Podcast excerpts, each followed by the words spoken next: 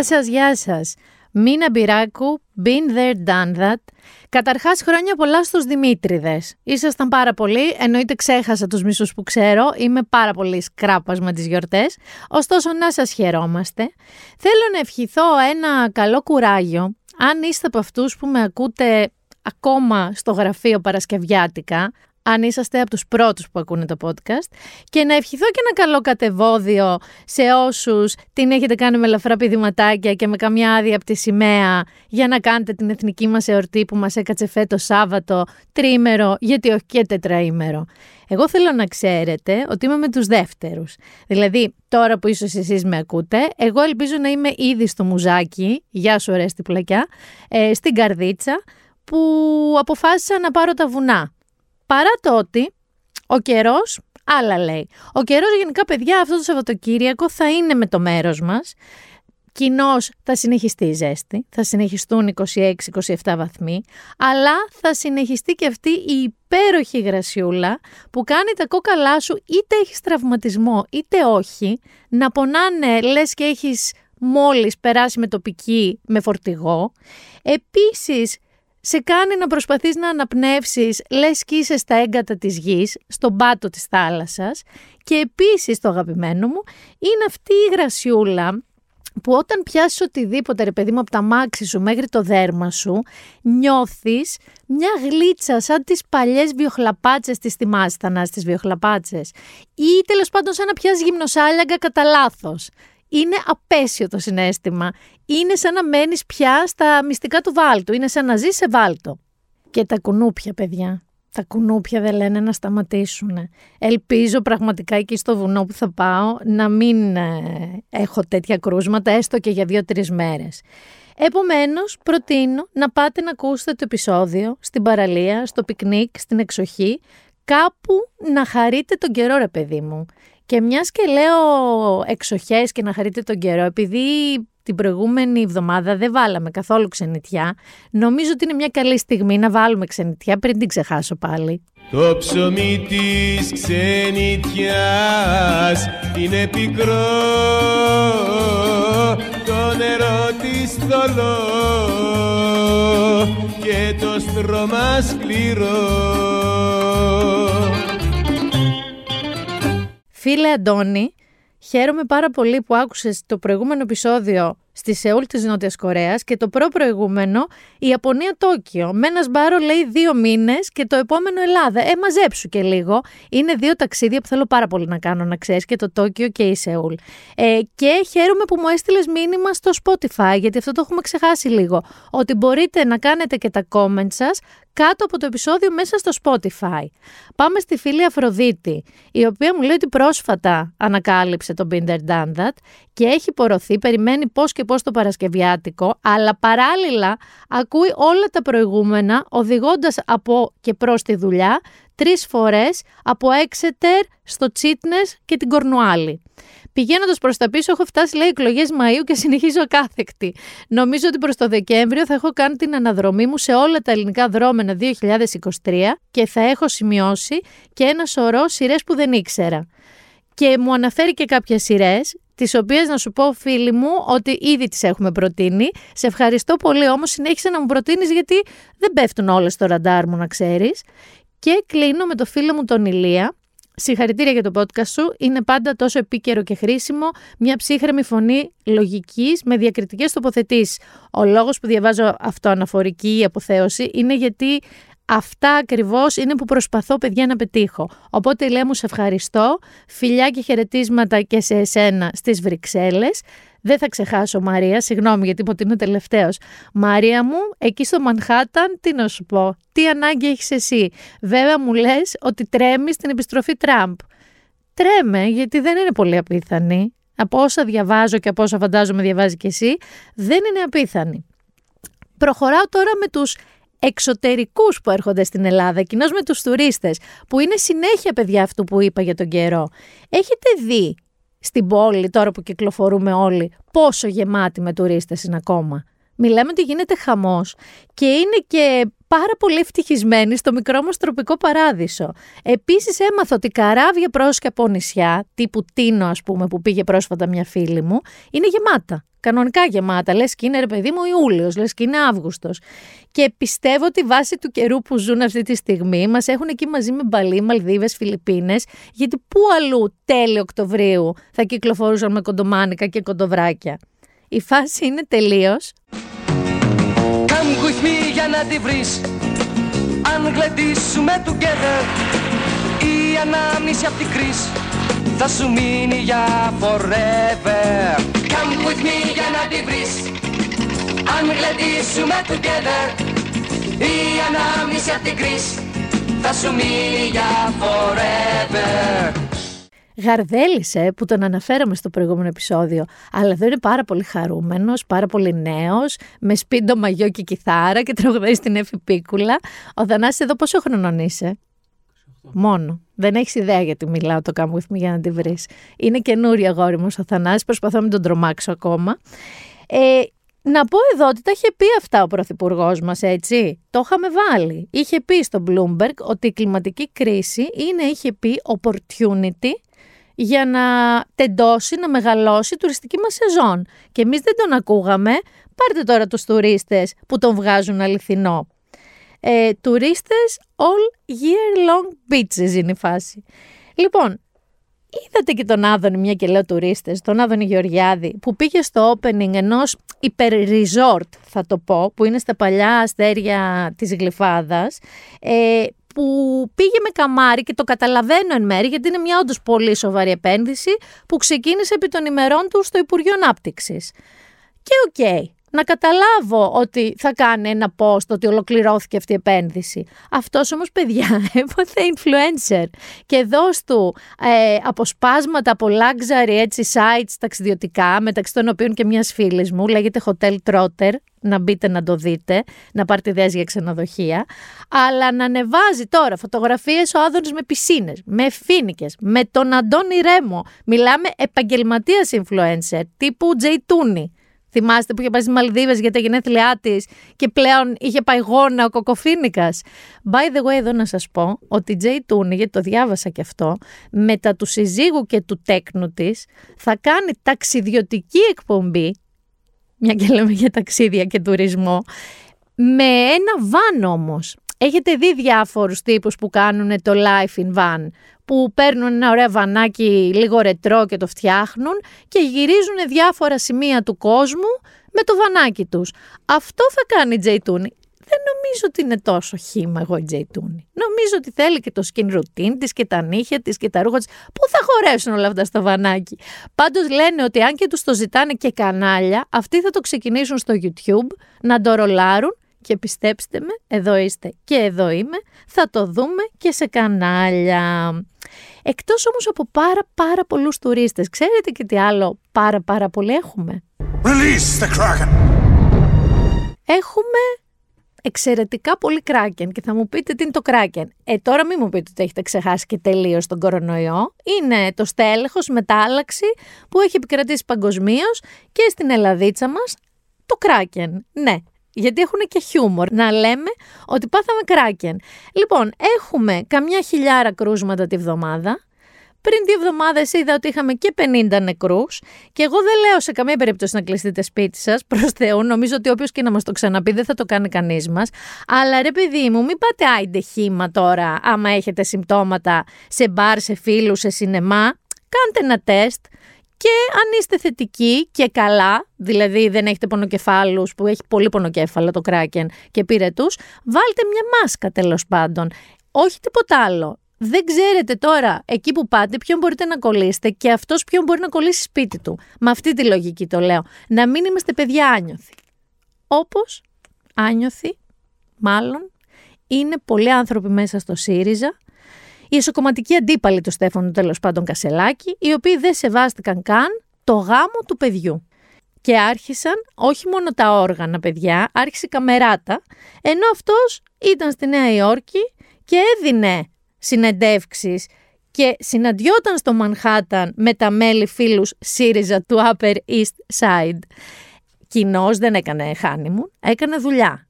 Αλλά οι εσωκομματικοί του αντίπαλοι δεν σεβάστηκαν ούτε αυτό. Τώρα, πέρα από την πλάκα, Ποια Shonda Rhimes, Shonda Rhimes είναι αυτή που κάνει τον Grey's Anatomy και το Scandal, ποιο Succession, ποια Τόλμη και Γοητεία, ποια Santa Barbara, ποιο Young and the Restless, ποια Δυναστεία. Αυτό που γίνεται αυτή τη στιγμή στο ΣΥΡΙΖΑ, στο εσωτερικό του ΣΥΡΙΖΑ, είναι το υγρό όνειρο, για να σας το πω έτσι, οποιουδήποτε σεναριογράφου, οποιασδήποτε σαπουνόπερας. Δηλαδή, αν καθόταν και έλεγε «Ρε γαμώ, το θέλω να σκεφτώ έτσι ένα πολιτικό θρίλερ, αλλά με πολύ σαπουνόπερα μέσα και δράμα», δεν θα μπορούσε να σκεφτεί αυτά τα οποία διαδραματίζονται στο ΣΥΡΙΖΑ. Θα προσπαθήσω να σας τα βάλω σε μια τάξη, όχι μόνο για εσάς και για μένα δηλαδή. Απλά δεν μπορώ να υποσχεθώ ότι όλα θα είναι σωστά, γιατί το timeline, όπως λένε και στα σενάρια, είναι πάρα πάρα πολύ πυκνό. Η αρχή όμως ήταν ξεκάθαρη. Η αρχή έγινε με έναν άλλο Στέφανο, ο οποίος βγήκε σε εκπομπή του Sky και στόλισε το Στέφανο Κασελάκη, λέγοντας μεταξύ άλλων: υπάρχει ένα θέμα. Ε, ο κόσμος δεν έχει πληροφόρηση. Δεύτερον, ο κόσμος έχει μεγάλη καλοπιστία. Δεν ξέρει τι παιχνίδια στείνονται. Ναι. Τα οποία δεν στείνονται μόνο μέσα στη χώρα, αλλά και έξω από τη χώρα. Διότι υπάρχει μια λογική, εγώ πρέπει να κάπου να ανήκω. Εγώ πρέπει κάπου να πιστεύω. Ναι. Υπάρχει ο Παδιστάν δεκάτου βαθμού. Όπου υπάρχει επίσης. Δηλαδή μετά... αυτός ήρθε αλεξιδωτιστής απ' έξω, τον αυτό έφεραν. Δεν ήρθε, τον φέραν. Τίποτα τον δεν έρθει από μόνο του. Αλλά είχατε πει ότι κόσμο... είναι στη, στην παγκέτα αυτή. Ένα είχατε πει αυτό... ότι είναι και ο Τσίπρας πίσω από αυτό. Ισχύει αυτό. Ακούστε, ακούστε. Εν γνώση του. Mm. Δεν υπάρχει αυτό, είναι γνωστό. Είναι σαν... yeah. Άλλο τη στάση κρατάει. Και είπε: εγώ ουδέτερος. Mm. Το είναι και μπράβο. Αλλά η γνώση του ήρθε ο Κασελάκης. Υπάρχει κανένας που δεν το ήξερε. Όταν βλέπεις ότι. Πώς το είπε κάποιος, το παιδί δεν κάνει. Ναι, ε? ναι είχε υποθεί και αυτό. Ναι. Α, ναι, μπράβο. Ναι. Λοιπόν, πάνε τα επαναξετάζει όλο ο κόσμος. Το λέτε και για τώρα για τον Κασελάκη. Εντάξει, πολλοί το λένε. Εσείς το λέτε. Δεν είναι εκεί το, το παιδί δεν κάνει. Όχι, κύριε Τζουμάκα. Ακούστε κάτι. Αφήστε τις ανακρίσεις. Μα δεν είναι θέμα ανάκριση. Πολιτικά μιλάμε. Όχι. Η θέση μου είναι, την έχω πει, ότι αυτή η ηγεσία δεν μπορεί να πάει σε νίκες. Είναι ο Στέφανος Τζουμάκας, ο οποίος έφερε τον Στέφανο στο σημείο μετά το Στέφανο να διαγράψει τον Στέφανο. Ε, φυσικά το έκανε με tweet, έτσι. Τιμώ τους αγώνες του Στέφανου Τζουμάκα τόσο κατά την περίοδο της Χούντας όσο και στη μεταπολίτευση. Δεν μπορώ όμως να επιτρέψω στελέχη του ΣΥΡΙΖΑ να εμφανίζουν στα κανάλια ένα ολόκληρο κόμμα που έχει μόνη δύναμή του τα μέλη και τους ψηφοφόρους του ως ολιγαρχικό και διαπλεκόμενο. Ο κύριος Τζουμάκας έθεσε σήμερα τον εαυτό του εκτός ΣΥΡΙΖΑ που σου, με λύπη τον παραπέμπω στην Επιτροπή Δεοντολογίας για τα περαιτέρω. Η παρουσία στα κανάλια στελεχών του ΣΥΡΙΖΑ που αντί να αντιπολιτεύονται την κυβέρνηση Μητσοτάκη, αντιπολιτεύονται το κόμμα τους, προς μεγάλη ικανοποίηση των μεγαλοδημοσιογράφων, σταματάει εδώ. Ο Στέφανος το είπε. Έγινε όμως. Έλα που δεν σταμάτησε εδώ. Γιατί ο Ευρωβουλευτής ΣΥΡΙΖΑ, ο Στέλιος Κούλογλου, αποχώρησε από την ευρωομάδα του ΣΥΡΙΖΑ, όχι και από την έδρα του, την έδρα του την κράτησε, με μία κριτική που τη λες ρε παιδί μου και μαλλί με μαλλί, γιατί την άλλη έκφραση δεν μπορώ να την πω, δεν είναι πρέπουσα. Πάμε να ακούσουμε τι ακριβώς είπε ο Στέλιος Κούλογλου. Δεν είμαι μέλος του κόμματος, επομένως δεν μπορούσα να φύγω από το κόμμα, αλλά από την. Εκλεγήκατε όμως ευρωβουλευτής του ΣΥΡΙΖΑ. Ναι. Πέστε μας τους λόγους. Ο λόγος είναι ότι δεν μπορούσα πλέον να συμμετέχω έστω και. Από τις Βρυξέλλες σε ένα σύριαλ, γιατί στην πραγματικότητα αυτό που έχει εξελιχθεί τώρα είναι κάτι σαν σύριαλ του, του Netflix. Δεν, δεν υπάρχει, ε, δεν γίνεται σοβαρή αντιπολίτευση, καταρχήν. Ε, ο Μητσοτάκης εμφανίζεται τα βράδια και κάνει πολιτική μόνος του και ανενόχλητος και ο ΣΥΡΙΖΑ παίζει στα πρωινάδικα, ε, σε επίπεδο προσωπικού κουτσομπολιού. Lifestyle. Δεν είναι... Κανονικά θα ήθελα, εδώ κοντεύουμε να γίνει δεύτερος πόλεμος στην Ευρώπη, ε, θα ήθελα τον πρόεδρο του ΣΥΡΙΖΑ να παίρνει μια διεθνής πρωτοβουλία. Να πήγε ο Μητσοτάκης στην Αίγυπτο, να πήγαινε και ο, και ο, ο, ο αρχηγός αξιωματικής αντιπολίτευσης στην, στη Ράφα, ε, στην Αίγυπτο, να πάρει διεθνείς πρωτοβουλίες. Αντί, ανταυτού βρίσκεται, στο, βρίσκεται στις Ηνωμένες Πολιτείες και ε, μας ενημέρωσε κιόλας ότι... ότι παντρεύτηκε. Ε, δηλαδή δεν, δεν, βλέπω καμία, δεν βλέπω να γίνεται στην, στην πραγματικότητα καμία αντιπολίτευση. Για πρώτη φορά στην ιστορία, το ζούμε αυτό από την μεταπολίτευση και μετά, δεν υπάρχει αξιωματική αντιπολίτευση. Εντάξει. ντροπή και τσούξιμο. Δηλαδή, είπε ότι ο Μητσοτάκης κάνει το βράδυ πολιτική στην τηλεόραση και το ΣΥΡΙΖΑ τον παίζουν όλα τα πρωινάδικα και ότι είναι σαν serial Netflix. Δεν έχει άδικο σε τίποτα από αυτά. Η αλήθεια είναι ότι ο ΣΥΡΙΖΑ μονοπολεί το ενδιαφέρον των πρωινάδικων και ο Μητσοτάκης βγαίνει κανονικά είτε με συνεντεύξεις και δηλώσεις της ειδήσεις, είτε απλά παίζεται στα δελτία ειδήσεων. Δεν είδα εγώ. Είδες εσύ καμιά Κατερίνα καινούριου να παίζει τα νεότερα του Μητσοτάκη? Όχι. Τα νεότερα του Κασελάκη, βεβαίως. Και να ήταν, παιδιά, μόνο αυτά. Να ήταν δηλαδή μόνο ο Κούλογλου και ο Τζουμάκας. Εδώ θα βάλω ένα επεισόδιο, αν υποθέσουμε ότι όλο αυτό που λέμε είναι ένα serial, μόνο με τον Στέφανο Κασελάκη, με λίγο origins, στα πλαίσια της νεοϊορκέζικης τουρνέ του. Γιατί εκεί έδωσε μία συνέντευξη στο ραδιόφωνο της Ομογένειας που λέγεται Κόσμος και αμέσως μετά, μόλις βγήκε δηλαδή από το στούντιο, καλή ώρα σαν αυτό που είμαστε εμείς, τον περίμενε ένας δημοσιογράφος του Αντένα και μίλησε αποκλειστικά, έκανε κάποιες δηλώσεις. Τις δηλώσεις του θα τις χωρίσω σε δύο σκέλη. Στο πρώτο σκέλος που είναι ντάμπλιου τι εφ, τελείως, what the fuck, και στο δεύτερο που θα μας ξαναβάλει στο serial Red Wedding στο ΣΥΡΙΖΑ, δηλαδή με τα κομματικά κουμπούρια που έχουν οπλιστεί και περιμένουν να σκάσουν. Πάμε να ξεκινήσουμε με το απόσπασμα. Δεν άκουσα πως είπατε, ορίστε, συγγνώμη κύριε, ποιος είστε? Συγγνώμη κύριε, ποιος είστε? Γιατί θα καταλάβετε αμέσως μόλις ακούσετε τις δηλώσεις του Στέφανου. Η ενασχόληση με την προσωπική σας ζωή καλύπτει τις πολιτικές σας θέσεις? Γιατί σας θεωρούν περισσότερο influencer και όχι πολιτικό. Η, η, η ενασχόληση, η υπερέκθεση... Τη συχαίνομαι. Την έχουμε σκυλοβαρεθεί και ό,τι τα μας κυνηγάνε λες και δεν έχουν τι άλλο να κάνουν. Από όλο τον κόσμο που μας παρακολουθεί, σας ζητώ ειλικρινά συγγνώμη για την υπερέκθεση. Δεν είναι επιλογή μου. Δεν είναι επιλογή μου. Προφανώς είμαστε μια πρωτόγνωρη κατάσταση για την Ελλάδα. Mm. Αλλά να ξέρετε ότι η καρδιά μας ανήκει στη, στην σωστή μεριά της ιστορίας και θέλουμε να προσφέρουμε στον τόπο μας. Στον τόπο μου. Ο τόπος είναι και τόπος μας. Τα έλεγε, ε, έχει δει, να σου πω κάτι. Όχι, δεν το σκεφτόμαστε έτσι. Έχουμε πάει στον Ευαγγελισμό μαζί, είδε, ε, τα, είδε τους νοσηλευτές από τις ΜΕΘ, είδε τις αναλογίες νοσηλευτών ασθενών. Έχει εμπειρία, δεν είναι νοσηλευτή στις μέρες του Φερουαγιού Λαγκών, εδώ πέρα. Ναι. Στο COVID εδώ ήμασταν, δεν πήγαμε Φλόριντα να περνάμε καλά, ή Χάμπτονς. Ναι. Τα συχαίνομαι κιόλας τα Χάμπτονς. Το ξέρω, το ξέρω. Είναι μια όπλωτη ελίτ ανταγωνιστική, δεν μας αρέσει, δεν έχει θετικό γεύμα στα Χάμπτονς. Ειλικρινά, έχουμε βαρεθεί αυτή την υπερέκθεση. Έχει, ακούω, σκυλοβαρεθεί την υπερέκθεση. Την έχει σκυλοβαρεθεί. Εδώ θα διαφωνήσω, αγαπητέ Στέφανε, γιατί είναι σαν να πεις ένα λιοντάρι γιατί έφαγε την μπριζόλα το κρέας που μόλις του πέταξες. Πιστέψτε με, γίνεται άμα θέλεις να μην υπάρχει καμία υπερέκθεση, πραγματικά γίνεται. Αλλά όταν μόνος σου λες τα πάντα, κάνεις βιντεάκια, να θυμηθούμε και είναι το φανταστικό παρκούρ, μιλάς για τον σύντροφό σου μόνος σου. Οκ, okay, το καταλαβαίνω ότι θες να δώσεις, ρε παιδί μου, το παράδειγμα για το γάμο μεταξύ ομοφυλών ζευγαριών, αλλά μόνος σου το έχεις δώσει. Όταν ευχαριστείς το σκύλο σου τη νύχτα που έχεις κερδίσει τις εκλογές, ε, δεν μπορείς να πεις μετά ότι φταίνε μόνο τα λιοντάρια που πέσανε στο κρέας ή οι γήπες, γιατί παρουσιάζει λίγο τους δημοσιογράφους και τα κανάλια σαν γήπες. Οι γήπες όμως πάνε στο κρέας που κάπου βρήκανε. Θέλω να πω ότι αυτό το κρέας το έχετε δώσει μόνος σας, κύριε Κασελάκη. Συχαίνεται και τα Χάμπτονς άκουσα. Άκουσα καλά. Καλεκή δεν παντρεύτηκε. Όχι, θέλω να σας πω. Δεν παντρεύτηκε εκεί. Παντρεύτηκε στο Μπρούκλιν και τα Χάμπτονς ήταν ε, ο αντιπερισπασμός για να μην πάνε όλοι αυτοί οι γήπες και γιατί έχει, όπως είπαμε, σκυλοβαρεθεί την έκθεση.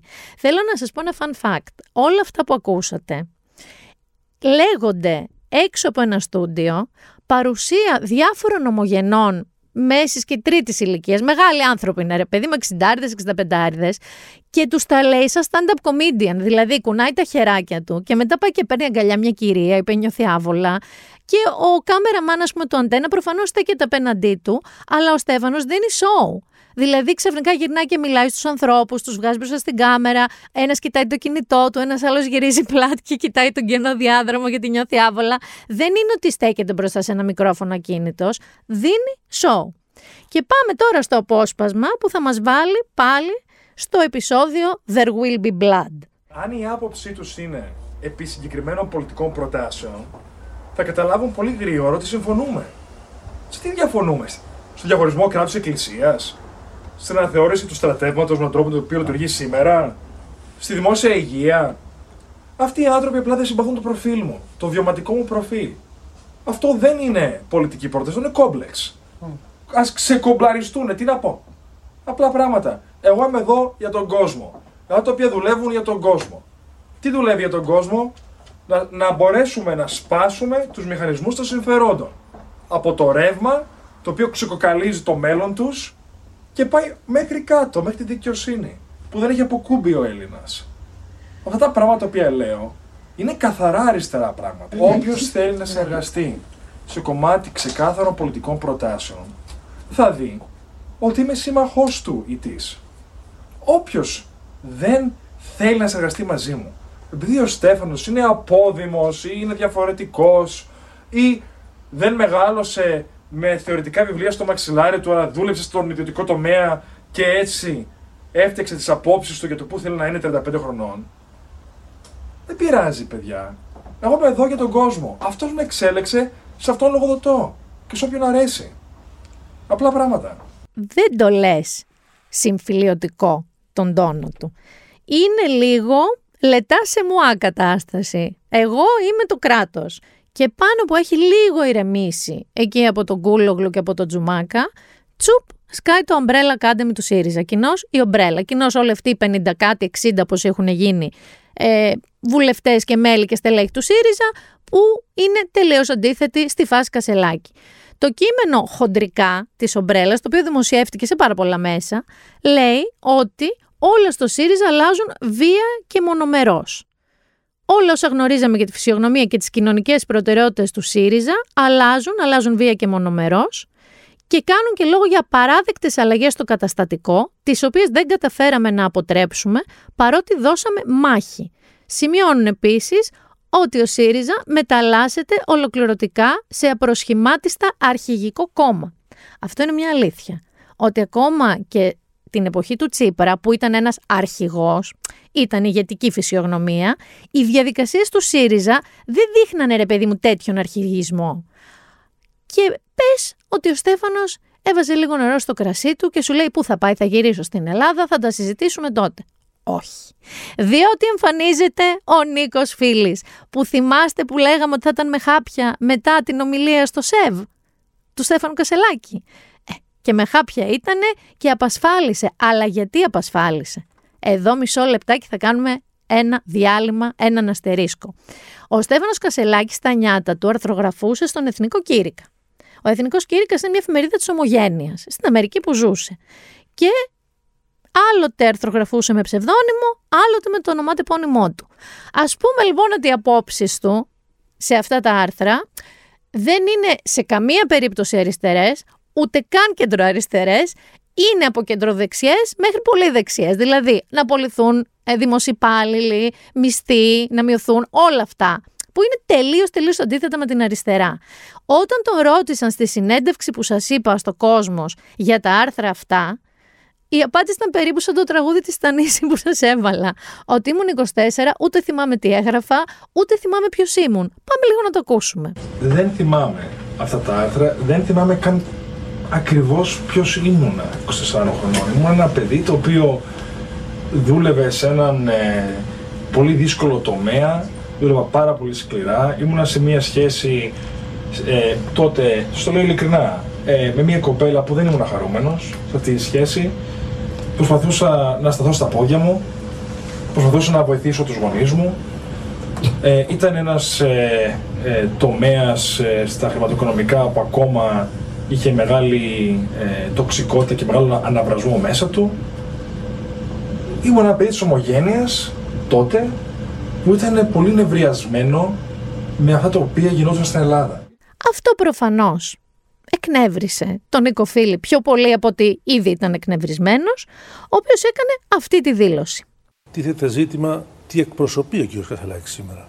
Με όσα λέει και τα υποστηρίζει και σήμερα, και όχι μόνο από δέκα ετών, δεν μπορεί να εκπροσωπήσει ένα κόμμα της αριστεράς όπως είναι ο ΣΥΡΙΖΑ. Άρα τίθεται ζήτημα ηγεσίας. Κεντρική Επιτροπή θέμα ηγεσίας. Αν θέλει, αν θέλει να φτιάξει άλλο κόμμα, μετασχ... με... μεταλλάσσοντας το ΣΥΡΙΖΑ. Εμέσως πριν σαφώς αυτό λέει. Ιδίοντας άλλο. Και λέει ότι αν δεν σας αρέσει θέμα. Να φύγετε. Όχι, δεν λέω να σας αρέσει ε, να φύγετε. Εμέσως... Λέω ότι αυτά τα οποία λέει αμέσως, είναι έξω από το πλαίσιο ενός αριστερού ναι. κόμματος. Ναι, είναι αλλά εκείνος βάζει θέμα και λέει άρα ότι αν δεν αρέσουν... Εγώ δεν είμαι εδώ για να μοιράσω διαγραφές. Αυτό το κάνει ο κ. Κασελάκης ξεκινώντας από τον Στέφανο Τζουμάκα. Και πιθανά να συνεχίσει. Εγώ είμαι εδώ για να μιλήσω πολιτικά. Όλοι λένε ότι ο επόμενος είστε εσείς. Δεν το άρα, ξέρω κύριε αυτό. Φίλη, πολιτικά στην Κεντρική Επιτροπή θα θέσετε θέμα ηγεσίας. Σε ό,τι με αφορά θα θέσω θέμα των όσων λέει, βεβαίως. Είναι έξω από το, το φυσιολογικό και τη λειτουργία του κόμματος. Αυτά λίγο. Άρα λέτε ότι στην ουσία δεν είστε εσείς εκείνοι που πρέπει να φύγετε από το κόμμα, ε, αλλά ο κύριος Κασελάκης. Εμείς λέμε ότι υπάρχει θέμα δημοκρατικής τάξης. Και αυτά που λέει ο κύριος Κασελάκης δεν μπορεί να εκπροσωπούν το ΣΥΡΙΖΑ. Απάντησε ο κύριος Κασελάκης βέβαια και είπε: εγώ κέρδισα. Στην Κεντρική Επιτροπή κέρδισε, θα το κάνετε αυτό. Εγώ κέρδισα. Κέρδισε, θα ακούσετε. Δεν κέρδισε ο Φίλης. Κέρδισε. Δεν είπε ο Φίλης. Να ολοκληρώσω. Κέρδισε χωρίς να πει τι πιστεύει. Τώρα ακούει ο κόσμος και πέφτει από τα σύννεφα τι πιστεύει ο Κασελάκης. Στην Κεντρική διότι είναι Επιτροπή. Αυτά που πιστεύει ο Μητσοτάκης. Κύριε Φίλη, και δεν μπορεί να κερδίσει το Μητσοτάκη. Επειδή μας έχετε δώσει τώρα είδηση. Απέναντι στο Μητσοτάκη. Στην Κεντρική Επιτροπή θα θέσετε ζήτημα ηγεσίας, Κασελάκη. Δεν θα θέσουμε ευθέως ζήτημα, θα θέσουμε ζήτημα λειτουργίας. Βεβαίως. Ευθέως τι εννοείται τώρα. Έμεσα, άμεσα μας το εξηγείτε αυτό. Πώς θα γίνει. Ή τίθεται έχει, ζήτημα ηγεσίας ή δεν τίθεται. Έχει μία νομιμοποίηση από τις εκλογές που έγιναν. Έχουν αλλάξει οι όροι. Θα κάνουμε συνέδριο και θα δούμε τι θα κάνουμε εκεί πέρα. Έχουν αλλάξει όροι αυτό και αυτό. Το καταστατικό σας τι προβλέπει, δηλαδή. Άρα δεν νομιμοποιείται να είναι πρόεδρος, αυτό λέτε. Με όσα λέει κανένα νόμος, δεν μπορεί να εκπροσωπεί το ΣΥΡΙΖΑ ως κόμμα της αριστεράς. Είναι σαφής, Μαρία, το, το, το κατάπτυξη. Υπάρχει και θέμα πειθαρχικό, δηλαδή επειδή συζητάμε για το πειθαρχικό για τον κύριο Τζουμάκα. Σας απήντησα ότι τα θέματα δεν λύνονται με διοικητικό τρόπο. Πρέπει να κάνουμε μια. Ναι, πες το γρήγορα. Άρα λέτε εσείς δεν φεύγουμε, να φύγει ο Κασελάκης. Εγώ αυτό καταλαβαίνω. Γιατί ο Κασελάκης λέει όποιον αρέσει φεύγει. Δεν απαντούμε στον κύριο Κασελάκη λέγοντας αυτά που λέει αυτός. Σου λέει δεν είναι αριστερός σε καμία περίπτωση, ούτε αυτά που έγραφε τότε, ούτε αυτά που λέει τώρα και θα θέσει θέμα ας πούμε ηγεσίας ή τέλος πάντων πολιτικής κατεύθυνσης. Πού να ξέρε όμως, γιατί αναφέρεται καιρός ότι δεν κάνει αυτός διαγραφές όπως έκανε ο κύριος Κασελάκης στον κύριο Τζουμάκα. Καπάκια μετά τον κύριο Φίλη έρχεται και ο κύριος Σκουρλέτης να κάνει άλλες τηλεοπτικές δηλώσεις. Βγήκε στις πρώτες δημόσιες του δηλώσεις και εγκάλεσε εκείνα τα, τα, τα πολιτικά στελέχη τα οποία έκαναν πράξη τη νίκη της αριστεράς. Που κάναν πράξη την πρώτη κύριε κυβέρνηση της αριστεράς στον τόπο. Και λένε... να θέσει το ερώτημα, προσέξτε, μήπως κάποιοι δεν θέλουν να κυβερνήσουν, μήπως είστε ιδεολειπτικοί. Σε ποιον το λέτε, εσείς που δεν ψηφίζατε το δεκαπέντε και το δώδεκα ΣΥΡΙΖΑ, λέτε σε εμάς που κάναμε πραγματικότητα να υπάρξει πρώτη φορά κυβέρνηση της αριστεράς στην Ελλάδα. Άρα, μέσα από μια νικηφόρα πορεία λέτε, που λέτε, το έδαφος της αριστεράς έγινε συνάντηση ευρύτερων δημοκρατικών λέτε, και προοδευτικών δυνάμεων. Δηλαδή, λεπτό, μην τρελαθούμε τώρα. Ότι ο επόμενος που θα βρεθεί σε αυτή τη θέση θα είστε εσείς και ο κύριος Φίλης. Τι απαντάτε σε αυτό? Δεν ξέρω, δεν το έχω ακούσει αυτό. Θα τα ακούτε πρώτη φορά από μένα. Αλλά θέλω να πω το εξής. Δεν τον έχετε αφήσει να πάρει ανάσα πάνω έτσι. Ανάσα, από την πρώτη μέρα που έγινε αρχηγός. Δεν είναι θέμα κυρίου Κασελάκη και δεν έχει κανείς να κάνει με τον κύριο Κασελάκη. Είδατε ότι σας είπα για τα αίτια της κρίσης. Να σας πω κάτι. Από το δεκαεννιά έως το είκοσι δύο κουβεντιάσαμε γιατί τα κάναμε μπάχαλο στον χώρο των μέσων μαζικής ενημέρωσης. Γιατί ξαφνικά, ενώ υπήρχαν εισηγήσεις στον τότε αρμόδιο υπουργό ότι είναι αντισταγματική τον η κύριο, ρύθμιση, τον κύριο, τον κύριο Παπά, Παπά, ότι είναι αντισταγματική η ρύθμιση υπήρχαν, να πεις για τέσσερις μόνο άδειες. Μέσα από το κόμμα ήταν υπήρχαν, αυτό. Και, και, επέλεξε, και επέλεξε από έξι εν λειτουργία σταθμούς να πει ότι θα γίνουν τέσσερις. Και έτσι καλές προθέσεις για πρώτη φορά αδειοδότηση και να πάψει να υπάρχει αυτή η πειρατεία στον χώρο των τηλεοπτικών μέσων, τελικά να βρεθούμε και απολογούμενοι. Αυτό όμως... Είπε κανείς γιατί έπρεπε να έχουμε δύο εκφωνήσεις στα θέματα της πανδημίας, που έβγαινε ο κύριος Πολάκης κατ' επανάληψη και έλεγε αντιπιστημονικά πράγματα. Εσείς, αυτά, κύριε, αυτά, αυτά έπρεπε εσείς, να τα συζητήσουμε. Κύριε Σκουρλέτη, επειδή μιλήσατε για τον κύριο Πολάκη, ένα λεπτό Γιάννη ναι, μου θα έρθω. Ναι, ναι, ναι. Μιλήσατε για τον κύριο Πολάκη, λέγεται ότι προχθές... Όχι, την... εγώ, εγώ αναφέρομαι στα ουσιαστικά είναι, πολιτικά ζητήματα είναι τα οποία κατανοητό. Απαξίωσαν τον ΣΥΡΙΖΑ. Είναι κατανοητό και αντί να κουβεντιάσουμε αυτά, λέμε συνέδριο το Φεβρουάριο. Τι θα πει συνέδριο το Φεβρουάριο. Τώρα έχουμε την κρίση. Ερώτημα λοιπόν τώρα. Έχετε...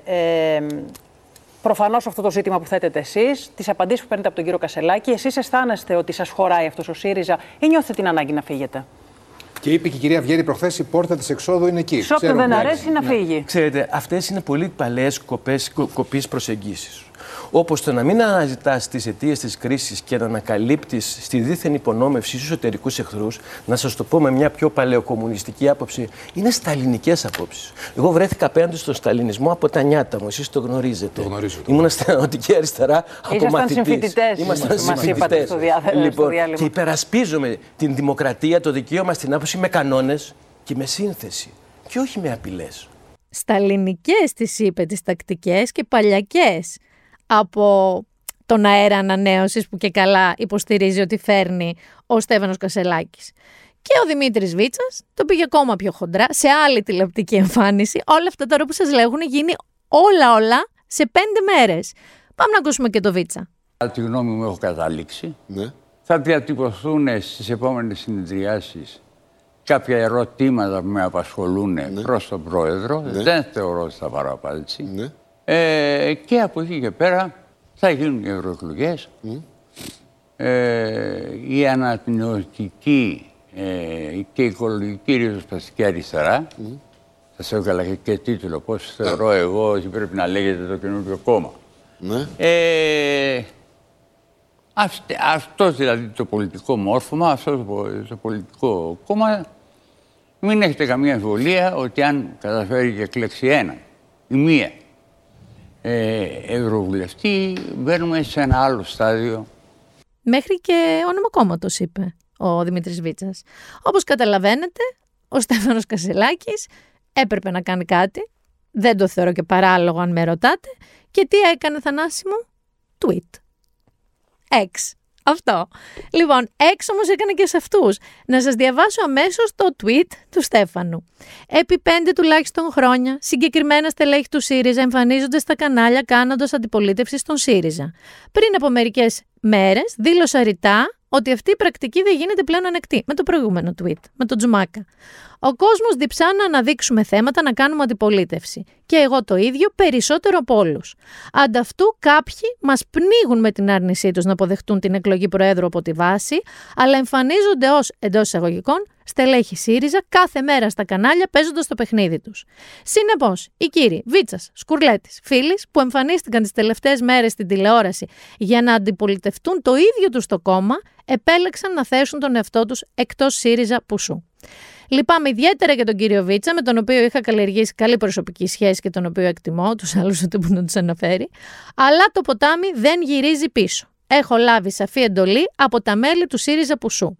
Η εσωκομματική τηλεοπτική χορηγή της κυβέρνησης Μητσοτάκη συνέβαλαν στο να στερηθούμε μία εκλογική νίκη. Άλλοι λένε δύο. Το σίγουρο είναι ότι δεν θα μας στερήσουν την επόμενη.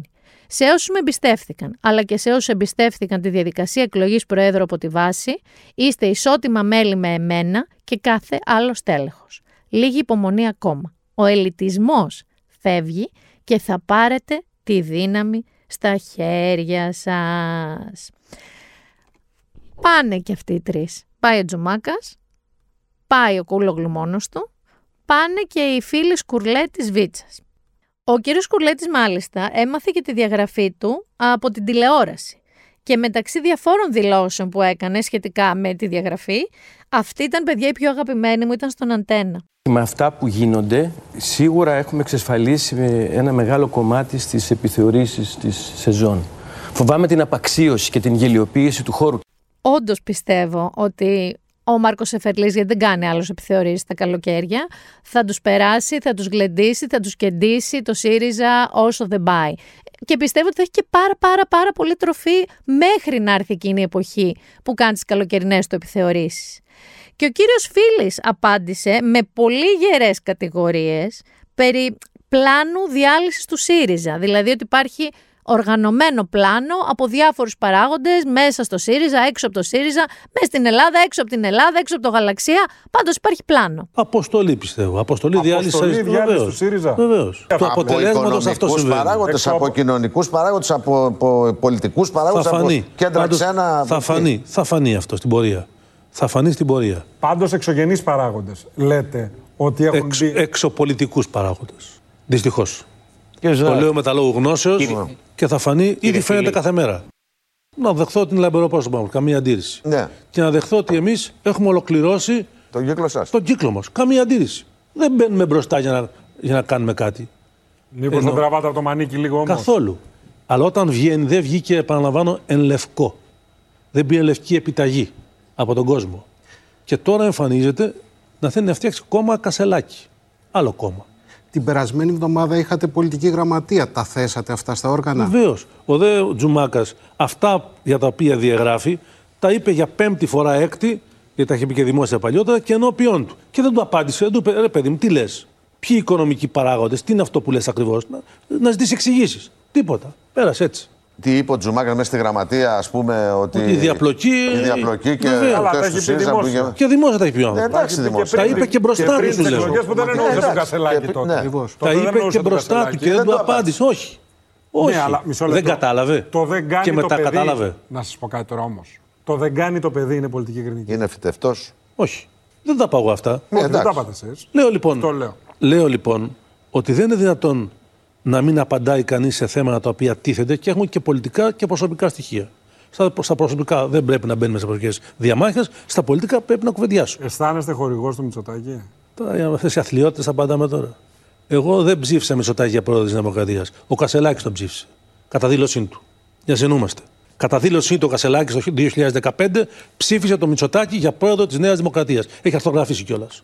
Εγώ δεν ψήφισα τον Μητσοτάκη. Πιστεύω... Εγώ έδωσα μάχη, όχι μόνος μου, με όλο τον κόσμο, μια συλλογική μάχη για να γίνει η κυβέρνηση η αριστερά. Και με πονάει αυτό το κατάντημα σήμερα. Με πονάει. Να ρωτήσω, πιστεύετε ότι μπορεί να υπάρξει ρήγμα στην κοινωνική ομάδα? Δεν το ξέρω. Δεν το ξέρω. Πιστεύω ότι αυτή η ιστορία όμως των διαγραφών δεν μαζεύεται. Δημιουργεί στον κόσμο μεγάλα ρήγματα μέσα στους ανθρώπους. Και επιβεβαιώνει, επαναλαμβάνω, μια εικόνα έλλειψης σοβαρότητας και γελιοποίησης του ΣΥΡΙΖΑ. Ο κύριος Βίτσας, που ο Στέφανος Κασελάκης είπε κρίμα γιατί συμπαθιόμασταν κιόλας, έθεσε θέμα στην ουσία μοντέρνας δημοκρατίας. Πάμε να ακούσουμε και τον κύριο Βίτσα. Αυτό το καινούργιο δικαίωμα που αποκτάει ο πρόεδρος του κόμματος να διαγράφει όποιον θέλει ή όποιον νομίζει ότι κάτι έκανε, δεν ε, βοηθάει ώστε το κόμμα να είναι δημοκρατικό και σύγχρονο. Ότι δηλαδή οι τακτικές αυτές δεν συνάδουν με τη δημοκρατία τη μοντέρνα που θέλει ο Στέφανος Κασελάκης. Έχουμε και άλλα γερά στελέχη, τα οποία ας πούμε ότι είχαν σιωπήσει σχετικά. Ο Ευκλήδης Τσακαλώτος έγραψε στο Facebook ότι ο χώρος της κριτικής αριστεράς έχει μια ιστορία, μια παράδοση, μια κουλτούρα, όπου ο αποκεφαλισμός δεν περιλαμβάνεται. Πόσο μάλλον εξ αποστάσεως. Να κυμπηχτεί ότι είσαι εκεί πέρα με ώρες Νέας Υόρκης και είμαστε εδώ πέρα ξάχρυπνοι. Γιατί, παιδιά, να ξέρετε ότι το εννιά το πρωί της Νέας Υόρκης είναι αργά στην Ελλάδα. Δεν είναι ότι η διαφορά ώρας είναι δύο ώρες, είναι εφτά ώρες η διαφορά. Άρα, αν ο Στέφανος Κασελάκης θέλει εκεί στις τέσσερις το μεσημέρι ώρα Νέας Υόρκης να κάνει μια ανακοίνωση, είναι μαύρα μεσάνυχτα εδώ πέρα, είναι μαύρη νύχτα. Πήγε όμως και στην Αναστασία Γιάμαλη και έκανε μια συνέντευξη ο Ευκλήδης Τσακαλώτος. Το πιο ενδιαφέρον που εγώ άκουσα ήταν όταν τον ρώτησε σε σχέση με τον Αλέξη Τσίπρα και αν θα πρέπει να μιλήσει. Γιατί αυτό είναι ένα ζητούμενο που αυτές τις μέρες ειδικά είναι μείζον σε πολλούς. Δηλαδή, πρέπει να μιλήσει ο Αλέξης Τσίπρας, πρέπει να πάρει μια θέση για όλα αυτά που συμβαίνουν. Έπρεπε να πάρει νωρίτερα πριν τις εσωκομματικές εκλογές. Για να ακούσουμε τι είπε ο αγαπημένος Ευκλήδης. Εγώ είπα στην πολιτική γραμματεία mm. ότι αν ήμουν εγώ ο Αλέξης, μια εβδομάδα πριν από τις πρώτες εκλογές, θα έκανα μια ανάρτηση που θα έλεγε τρία πράγματα. Mm. Ότι δεν υποστηρίζω κανέναν. Δύο. Ουδέτερος δηλαδή. Δεν δέχομαι κανένας να λέει ότι τον υποστηρίζω. Και τρία, δεν δέχομαι κανένας να λέει κάποιος άλλος υποψήφιος με, ε, με υπονόμευε. Αυτό, αυτό θα ήταν ουδε, ουδέτερο. Θα, θα ισχυροποιούσε την ουδετερότητά του. Ότι δεν το έκανε αυτό είναι μέρος το, του τραύματος που ζει αυτή τη στιγμή ο ΣΥΡΙΖΑ.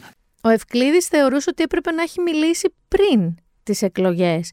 Κυρίως για να ουδετεροποιήσει το κλίμα. Δηλαδή κανείς να μην τον χρησιμοποιεί ως όνομα, είτε ότι τον στηρίζει είτε ότι δεν τον στηρίζει, ή να αφήνει να αιωρείται ότι κάποιος τον αντιπολιτευότανε και ας πούμε του πριώνεις την καρέκλα όσο καιρό ήταν αρχηγός. Η Έφη Αχτσιόγλου όμως ήταν η μεγάλη Μαρία της σιωπής όλον αυτόν τον καιρό. Δηλαδή μιλάμε για σιγή ηχθείως, τίποτα ψάρι, τίποτα μηδέν. Καμία αντίδραση. Έβγαλε όμως ανακοίνωση. Τι να κάνει η γυναίκα, εντάξει, κοντεύει να διαγραφεί όμως ο ΣΥΡΙΖΑ. Οπότε μαζί με τον Μπλοκ Χαρίτσι, αυτοί οι δύο είναι πολύ στενοί συνεργάτες και οι δύο είχαν σιωπήσει, έκαναν μια ανακοίνωση λέγοντας ότι η κατάσταση πια στο ΣΥΡΙΖΑ είναι διαλυτική, ότι είναι κατήφορος. Ζήτησαν την επίσπευση του συνεδρίου και της πολιτικής ε, γραμματείας και καταδίκασε τις διαγραφές, να ξέρετε, και η νεολαία του ΣΥΡΙΖΑ, εκτός από όλους αυτούς που είπαμε και πολλοί άλλοι. Και ο Μπαλτάς βγήκε και μίλησε γι' αυτό και είπε ότι περιμένει τη δική του διαγραφή. Είναι πάρα πολλοί, δεν θα σας τους βάλω όλους. Έχουμε όμως και την κασελακική πλευρά. Όπως ας πούμε αυτή της Δώρας Αυγέρη, που είναι η εκπρόσωπος τύπου του κόμματος. Η κασελακική πλευρά προτάσει στην ουσία, το χαρτί, ότι είναι ένας εκλεγμένος πρόεδρος και δεν τον σέβονται ως εκλεγμένο πρόεδρο, αλλά του επιτίθενται όχι πολιτικά, προσωπικά.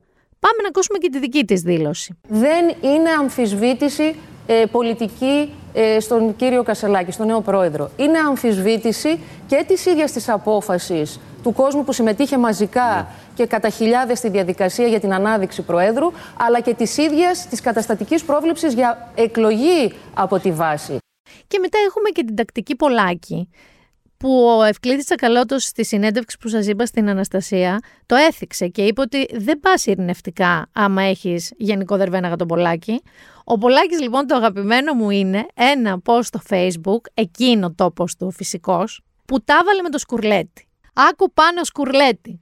Επειδή σήμερα ξεπέρασε τα όρια σε προσωπικό επίπεδο με μένα, τολμώντας να πεις πως πρόβαλα αντιεπιστημονικές απόψεις, επειδή σε σχέση με τις γνώσεις μου και την επιστήμη μου δεν δέχομαι καμιά αμφισβήτηση και δει από άσχετους, να σε ενημερώσω ότι αυτές τις δέκα τελευταίες μέρες, και ενώ συμβαίνουν όλα αυτά στο ΣΥΡΙΖΑ και τρέχω πολύ, εγώ έκανα ανάμεσα σε άλλα και τα παρακάτω τρία χειρουργία. Δείξτε να σου πει σε κάποιον αν ένας μη επιστήμονας τα κάνει. Παιδιά, και γράφει. Κολεκτομή σε όγκο ορθοσυγμοειδούς, φωτό τρία. Τραυματική κύλη υπερκιστική που είχαν αποτύχει δύο χειρουργοί σε τρεις επεμβάσεις δεν τη διορθώσουν. Φωτό τέσσερα. Βραχιακή κίστη σε νέα ασθενή μεγάλου μεγέθους που ακουμπούσε στα μεγάλα αγκία του τραχύλου, φωτό πέντε. Και έβαλε φωτογραφίες από τις αξονικές τους. Και εξηγεί ότι το κάνει αυτό γιατί δεν ανέχεται να του θίγουν την ε, ιατρική του, ας πούμε, την επιστημονική του ιδιότητα. Ουφ, ουφ είναι, παιδιά, η αντίδραση σε όλα όσα είπα και είναι, πιστέψτε με, τα λιγότερα δυνατά που μπορούσα να σας βάλω για να καταλάβετε περίπου πώς πάει το πράγμα. Πόση κούραση νιώθετε. Πόσα όργανα έχει ο ΣΥΡΙΖΑ, που έχει κεντρική επιτροπή, πολιτική γραμματεία, επιτροπή δεοντολογίας, εκτελεστική επιτροπή, εκτελεστικό γραφείο, όπως ανακάλυψα, γιατί ο Στέφανος Κασελάκης γύρισε εσπευσμένα στην Ελλάδα, δεν ξέρω τώρα αν ήταν όντως εσπευσμένα, πόσο θα καθόταν στη Νέα Υόρκη, για να συγκαλέσει, λέει, το εκτελεστικό γραφείο, που είναι ένα άτυπο όργανο, χωρίς, ρε παιδί μου, έτσι, ιδιότητες, να μπορεί να διαγράψει, να κάνει συζητητικό, και το οποίο λένε ότι είναι και το μόνο όργανο στο οποίο ο Στέφανος Κασελάκης έχει την πλειοψηφία.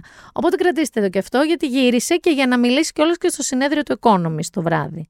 Για την οποία συνεδρίαση και του εκτελεστικού γραφείου, αλλά και για την ομιλία του Economist, δεν μπορώ να σας πω τι ακριβώς έγινε, γιατί είναι η μέρα που ηχογραφούμε. Οπότε θα σας τα κρατήσω για επόμενο επεισόδιο. Με πολύ άλλο υλικό, είμαι πάρα πολύ σίγουρη. Πόσο μπουχτιστικό, παιδιά, είναι όλο αυτό, ακόμα κι αν είσαι ΣΥΡΙΖΑ, βασικά ιδίως αν είσαι ΣΥΡΙΖΑ. Δηλαδή, ξέρω εγώ, ας βάλουνε τη Σία Λιαροπούλου να προεδρεύει στην Κεντρική Επιτροπή, την Ανίτα με τα πιατίνια της. Ας βάλουν τη Βίκη Μιχαλονάκου, που μια χαρά συντώνει τώρα το δικείο της, αν θυμάστε, κυρία ένορκη και κυρία ένορκη. Ή ας βάλουν, παιδιά, κάμερες τύπου Big Brother με δωμάτιο επικοινωνίας. Ε, παρακαλεί τον Νίκος Φίλης να περάσει το δωμάτιο επικοινωνίας. Όπως έγραψε και ένα τέλειο account στο Twitter ο Στέφανος Καφελάκης, μπορεί να βγάζει, λέει, κάθε εβδομάδα τρεις υποψηφίους προς αποχώρηση και να ψηφίζουμε όλοι εμείς με ες εμ ες. Ποιος να φύγει, Βίτσας, Φίλης ή Σκουρλέτης. Πλάκα κάνω, αλλά θέλω να πω εδώ ότι είναι λίγο σάντολο αυτό. Γιατί στην πραγματικότητα, παιδιά, είναι η αιώνια μάχη μεταξύ του νέου και του παλιού. Αυτό είναι. Με αρκετό twist. Με κάποιες διαφορές. Δεν είναι τόσο κλασική. Αλλά άμα το καλοσκεφτείτε, πάντα, ρε παιδί μου, είτε είναι το Game of Thrones, είτε είναι το Lord of the Rings, είτε είναι το Independence Day, όλα έχουν μια μάχη μεταξύ παλιού και καινούριου. Απλά σε μερικές φορές το καινούριο είναι εξωγήινη. Δεν εννοώ κάτι για το ΣΥΡΙΖΑ. είναι λίγο σκουριασμένη σκούνα στο σύγχρονο κόσμο ο ΣΥΡΙΖΑ με τα περισσότερα όργανα και από ορχήστρα. Στα δικά μου μάτια, παιδιά, είναι. Είναι λίγο σκουριασμένη σκούνα. Εξασφαλίζουν όμως αυτά τα όργανα ότι δεν θα είναι ένα ηγεμονικό κόμμα? Ναι. Άρα, απ' τη μία μπορεί να μην είναι μοντερνιτέ και να είναι πολύ παλιακή η λογική τριακόσιων πενήντα οργάνων διαφορετικών νοσοκομματικών, αλλά διασφαλίζουν κιόλας ότι το λετά σε μουά δεν θα περάσει εύκολα. Όλος αυτός ο λαβύρινθος και οι εσωτερικές διεργασίες καταλήγουν ομφαλοσκοπικές και αργοκίνητες στα μάτια ενός ψηφοφόρου του ΣΥΡΙΖΑ σήμερα? Ναι. Αισθάνεται ένας ψηφοφόρος του ΣΥΡΙΖΑ ότι κάθονται εκεί πέρα μερικές κεφάλες, το λέω με την έννοια του γκράβιτας, της σημαντικότητας, και κάνουνε μούμπλε μούμπλε και συνεδριάζουν διάφορα όργανα και ασχολούνται ο ένας με τον άλλον. Αλλά στην πραγματικότητα ο ψηφοφόρος του ΣΥΡΙΖΑ δεν βλέπει ένα σύγχρονο κόμμα που κάτι κάνει. Και εδώ βάζουμε τον Κασελάκη. Όπως θα έλεγε ένα σενάριο, Enters Κασελάκης. Τον ψήφισαν? Ναι, αυτή είναι η πραγματικότητα. Τον ψήφισαν. Πόσοι δεν έχει σημασία, πλειοψηφικά δεν βγήκε. εξήντα χιλιάδες κόσμος τον ψήφισε. Αυτοί αποφάσισαν ποιος θα είναι ο αρχηγός του ΣΥΡΙΖΑ. Ας πήγαιναν περισσότεροι, ας μην τον ψήφισαν. Τον ψήφισαν όμως. Σημαίνει ότι ήθελαν αλλαγή και δεν ήθελαν άλλο την προηγούμενη κατάσταση που γκρέμιζε το ΣΥΡΙΖΑ? Ξεκάθαρα. Η ψήφος ήταν τέτοιας μορφής διαμαρτυρία. Ότι εμάς δεν μας κάνει κανείς από τους άλλους υποψηφίους που είναι ο παλιός ΣΥΡΙΖΑ. Ψηφίζουμε τον Στέφανο Κασελάκη που λίγο μας γυαλίζει, που είναι καινούριο κοσκινάκι μου, που είπε ότι θα ξανακερδίσουμε. Αυτό ψήφισαν. Άρα ήταν ταυτόχρονα και ναι στο Στέφανο Κασελάκη, αλλά ήταν ταυτόχρονα και κατά τη γνώμη μου περισσότερο ένα μεγάλο όχι στον παλιό ΣΥΡΙΖΑ. Ήξεραν αυτοί που ψήφισαν τον Κασελάκη τι ακριβώς πρεσβεύει σε σχέση με την αριστερά και όχι μόνο με την κοινωνία, ξέρετε που έλεγε την κοινωνική δικαιοσύνη? Θεωρώ ότι δεν ήξεραν.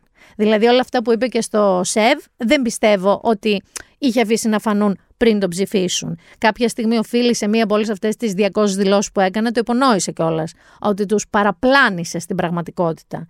Ήξεραν τις προηγούμενες απόψεις του?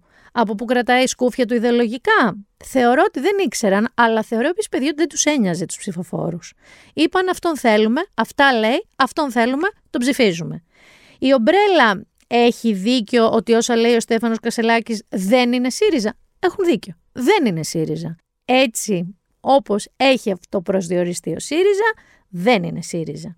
Η ομπρέλα μπορεί να είναι θεματοφύλακας του κόνσεπτ ΣΥΡΙΖΑ? Ναι. Αν δεχτούμε ότι το κόνσεπτ ΣΥΡΙΖΑ είναι αυτό που είχε ορίσει ο Αλέξης Τσίπρας, αλλά και όχι, γιατί, παιδιά, ένα αριστερό κόμμα που αυτή τη στιγμή διαρριγνύει τα ημάτια του για το πόσο αριστερό είναι, αλλά έχει συνεργαστεί με τον Πάνο Καμένο και τους Ανέλ, και είναι αυτοί οι άνθρωποι που είχαν συνεργαστεί με τον Πάνο Καμένο, δεν μπορεί και να φωνάζει και τόσο πολύ. Ταπεινή μου γνώμη. Μπορεί ο Κασελάκης, πιστεύουμε, να γράψει τα παλιά του, τα sneakers, όλα τα όργανα και να ανατινάξει το ΣΥΡΙΖΑ? Γιατί νιώθω ότι αυτό θέλει μέσα του. Όχι, δεν μπορεί να το κάνει. Δηλαδή, αν αύριο ξυπνήσει και πει, λοιπόν, επειδή λετά σε μουά, αντίο πολιτική γραμματεία, αντίο κεντρική επιτροπή, αντίο όλοι σας, εγώ θα κάνω το I ΣΥΡΙΖΑ και θα μιλάω μόνο με τους ψηφοφόρους μου. Δεν μπορεί να το κάνει. Γι' αυτό υπάρχουν όλα αυτά τα όργανα, για να διασφαλίσουν ότι δεν μπορεί να το κάνει. Έχει πάθει λετά σε μουά, μια και το είπαμε, με τη δικαιολογία βγήκα αρχηγός και γιατί δεν με δέχεστε σαν αρχηγό. Έτσι πιστεύω. Δηλαδή, πιστεύω ότι εν μέρη θέλει να καθαρίσει το ΣΥΡΙΖΑ και τους αντιφρονούντες κτλ. Αλλά κυρίως χωρίς πολιτικό υπόβαθρο δεν μπορεί να δεχτεί ότι δεν τον δέχονται για αρχηγό αυτόν που εξελέγει. Και αυτό είναι λίγο λετά σε μουά. Είναι καιρός να καταλάβουν όλοι και όλες ότι την πιο νοπή εντολή μέσα στο ΣΥΡΙΖΑ την έχει ο πρόεδρός του, ο οποίος εκλέχθηκε με μεγάλη διαφορά. Σας λέω ξεκάθαρα. Το ποτάμι δεν γυρίζει πίσω. Θα συνεχίσουμε από την κοινωνία για την κοινωνία. Και σε όποιον αρέσει. Το ακούσατε. Έχει την πιο νοπή εντολή από τον κόσμο. Αυτός είναι αρχηγός. Και του παίρνουν το μπιφτέκι του. Δεν δέχονται ότι είναι αρχηγός και έχει την πιο νοπή εντολή. Έχει την πλειοψηφία παντού μέσα στο ΣΥΡΙΖΑ και στα διακόσια πενήντα δύο όργανα που έχει ο ΣΥΡΙΖΑ για να διαγράψει, να προγράψει και να σειράψει όποιον θέλει. Όχι, παιδιά, δεν την έχει. Αυτή είναι η πραγματικότητα. Και αυτό είναι και το μεγάλο του ρίσκο. Ότι αν το πάει τόσο κόντρα όσο το πάει, μπορεί να πάει στην Κεντρική Επιτροπή, ας πούμε, και να μην περάσει κάτι που προτείνει, να μην το ψηφίσουν, γιατί γίνονται ψηφοφορίες στο τέλος. Μπορεί, αν πάνε οι προτινόμενες διαγραφές στην Επιτροπή Δεοντολογίας, να μην περάσουν. Έχει ξανασυμβεί στο ΣΥΡΙΖΑ αυτό. Για σκεφτείτε τη θέση του αν, ας πούμε, Τζουμάκας, Βίτσας, Φίλης, Κουρλέτης πάνε στην Επιτροπή Δεοντολογίας και πούν αυτοί, «Α, εμείς δεν βρίσκουμε λόγο να τους διαγράψουμε». Ποια θα είναι μετά η θέση του Κασελάκη εκεί μέσα? Δεν θα είναι και πάρα πολύ καλή. Και για να βεβαιωθούμε ότι οι διαγραφές είναι απλά εισηγήσεις, είτε του Προέδρου είτε οποιοδήποτε άλλου, και δεν σημαίνει ότι η Επιτροπή Δεοντολογίας θα τις δεχτεί, να ακούσουμε τον Πρόεδρο της Επιτροπής Δεοντολογίας να το λέει. Η κρίση του Προέδρου ότι κάποιος είναι εκτός της γραμμής του κόμματος mm-hmm. είναι αξιολογική κρίση. Δεσμεύει κάποιον αυτή η κρίση? Όχι, βέβαια. Αυτός ήταν ο Αντώνης Κοτσακάς. Ο Κασελάκης παίζει να βρεθεί λοιπόν, εάν δεν περάσουν ούτε οι προτάσεις του, ούτε οι διαγραφές του, σαν το μιμ, το έχεις δει αυτό το μιμ του Τραβόλτα από το Pulp Fiction που κάνει τα χεράκια. Αμέ, φυσικά και υπάρχει αυτή η περίπτωση. Μπορεί ένας όχι πολύ αριστερός τελικά να ηγείται ενός κόμματος της αριστεράς. Παιδιά, αυτό θα δείξει. Είναι ένα work in progress. Και δεν ξέρω και πότε θα δούμε τη λήξη του, γιατί ένα πονάκι του ΣΥΡΙΖΑ συνολικά είναι το περίφημο συνέδριο, όπου εκεί θα ξεκαθαριστούν πολλά πράγματα, το οποίο ήταν να γίνει τον Νοέμβριο, αν δεν κάνω λάθος, αλλά το πήγε το Φεβρουάριο ο Στέφανος Κασελάκης, το τρενάρι, και είναι και μία από τις γκρίνιες που εισπράττει, και τι θα γίνει και στην Κεντρική Επιτροπή που έρχεται πάρα πολύ σύντομα, να ξέρετε, μέσα στο Νοέμβριο, αρχές Νοεμβρίου. Να πάρετε popcorn, hell yeah! Φυσικά και θα πάρουμε popcorn, γιατί ακόμα δεν έχουμε δει τίποτα. Και λέγοντας ότι δεν έχουμε δει τίποτα, θέλω να σας πω κάτι. Βγήκε μια δημοσκόπηση, θα βγει κι άλλη και θα βγουν κι άλλες, αλλά εγώ είδα αυτή της τζι πι ο που έβγαλε το Star. Και θέλω να σας πω, τα πράγματα δεν είναι καλά. Δηλαδή τα δείγματα για τον Στέφανο Κασελάκη δεν είναι καλά. Η Νέα Δημοκρατία στην πρόθεση ψήφου έχει τριάντα έξι κόμμα έξι, ο ΣΥΡΙΖΑ έχει δώδεκα κόμμα εννιά και το ΠΑΣΟΚ έντεκα κόμμα εννιά. Η κριτήκαρη που σας έλεγα σε προηγούμενα επεισόδια είναι μάχη στήθος με στήθος, με μία μονάδα διαφορά. Και μάλιστα στην ερώτηση για το ποιος ηγέτης είναι ο πιο δημοφιλής, ο Στέφανος Κασελάκης βγήκε τελευταίος. Δηλαδή κάτω και από τη Ζωή Κωνσταντοπούλου, κάτω από τον Κουτσούμπα, κάτω από τον Μητσοτάκη, κάτω από τον Ανδρουλάκη, κάτω από όλους. Και ακόμα και από αυτό το δώδεκα κόμμα εννιά που είναι η πρόθεση ψήφου στο ΣΥΡΙΖΑ, το εβδομήντα τοις εκατό θεωρεί ότι ο Κασελάκης κινείται προς σωστή κατεύθυνση. Δηλαδή, άμα το κάνεις μια αναγωγή στα συνολικά νούμερα, είναι περίπου το εννιά τοις εκατό πιστεύει αυτό. Ε, δεν το λες, ρε παιδί μου, και επιτυχία να αρχίσεις ε, ανακοινώσεις αυτό το πράγμα. Δεν θα σας κουράσω, παιδιά, άλλο με την Κασελακιάδα, γιατί σίγουρα θα έχουμε και μελλοντικά επεισόδια. Ξέρεις πώς θέλω, Θανάση, θα το κλείσουμε? Όπως θέλω εγώ. Για πάμε να το κλείσουμε με μια Ανίτα. Θα περάσει παρακαλώ το παρατράγωνο number one. Έλα! Με τρέλα. Θέλω να σας πω μια εξομολόγηση εδώ, γιατί μερικοί με ρωτάτε, μα σ' αρέσει να ασχολείσαι τόσο με όλα αυτά? Ναι, είναι η απάντηση. Θέλω να σας πω ότι εγώ είμαι παιδί των ογδόντα, δηλαδή στα ογδόντα που ήταν τρομερά πολιτικό το κλίμα και κομματικό το κλίμα. Σας θυμίζω πλαστικά σημαίακια νουδού Πασόκ, σας θυμίζω ο ουρανός ε, θα γίνει γαλάζιος και πάλι από την αμία και από την άλλη ο ήλιος ο πράσινος, σας θυμίζω πεδίο του Άρεος και συγκεντρωσάρες, ετεροδημόντες με λεωφορεία που κορνάρανε στις εθνικές. Θανάση, δεν έχεις ζήσει τίποτα από όλα αυτά.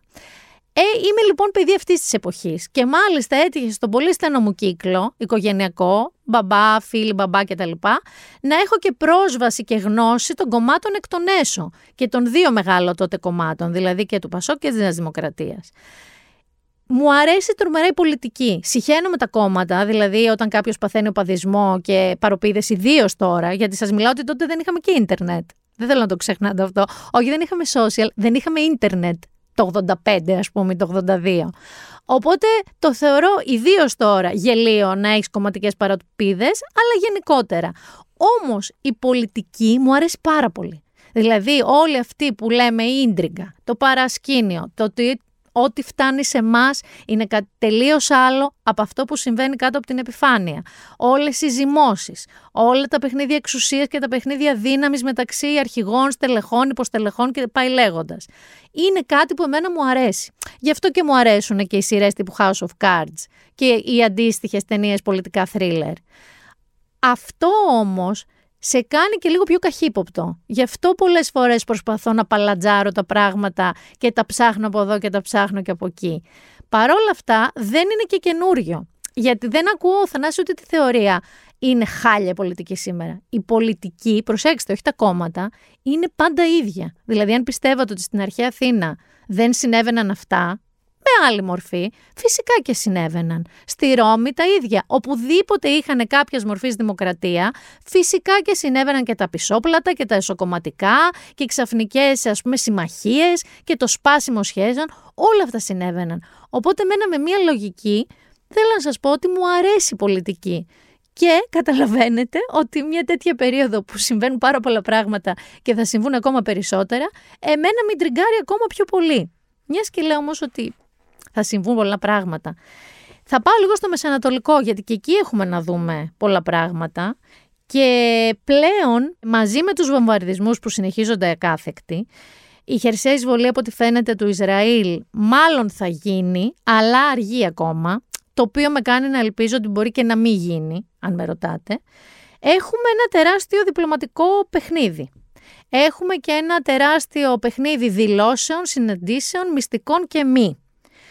Πάμε λίγο να δούμε τους παίχτες αυτού του διπλωματικού παιχνιδιού, γιατί κυριολεκτικά, παιδιά, όλοι οι αρχηγοί όλων των χωρών έχουν πέσει πάνω σε αυτό το ζήτημα, αυτή τη στιγμή στον πόλεμο στη Γάζα, καθένας με τα δικά του συμφέροντα και με τη δική του ατζέντα, αλλά προσπαθώντας κάπως η κατάσταση να κάτσει.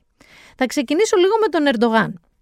Ο Ερντογάν, ο οποίος είναι σε μια δεινή θέση, σπάνια λέω ένα λόγο έστω και λίγο θετικό για τον Ερντογάν, αλλά εγώ καταλαβαίνω ότι προσπαθεί με το ένα πόδι να είναι στη βάρκα της Δύσης, του Ισραήλ και τον ΗΠΑ, γιατί θέλει να είναι εκεί. Από την άλλη όμως η δική του κοινή γνώμη, η τουρκική κοινή γνώμη, είναι μόνο υπέρ των Παλαιστινίων. Οπότε δεν υπάρχει τρόπος να τα συγκεράσεις αυτά τα δύο, δεν μπορείς να είσαι και λίγο έτσι και λίγο αλλιώς. Ο Ερντογάν λοιπόν κατέληξε, η μπίλια του έκατσε, στο ότι είναι υπέρ Παλαιστίνης και μάλιστα προέβηκε σε μια δήλωση που έχει εξοργήσει τάξη το Ισραήλ και ακύρωσε και μια επίσκεψη που είχε να κάνει εκεί, ότι η Χαμάς κατά τη γνώμη του δεν είναι τρομοκρατική οργάνωση. Τη στιγμή που όλος ο πλανήτης λέει ότι είναι. Και λέει μάλιστα ότι είναι ομάδα απελευθερωτών της γης τους. Τα υπόλοιπα που λέει, ότι πρέπει να δημιουργηθούν δύο κράτη, μόνο έτσι θα επέλθει η ειρήνη, είναι πράγματα που λένε και άλλοι ηγέτες. Αλλά το να βγαίνεις να λες ότι η Χαμάς δεν είναι τρομοκρατική οργάνωση και είναι ομάδα απελευθερωτών της γης τους, ε, δεν θα σε πάει πολύ μπροστά με τη Δύση αυτή τη στιγμή.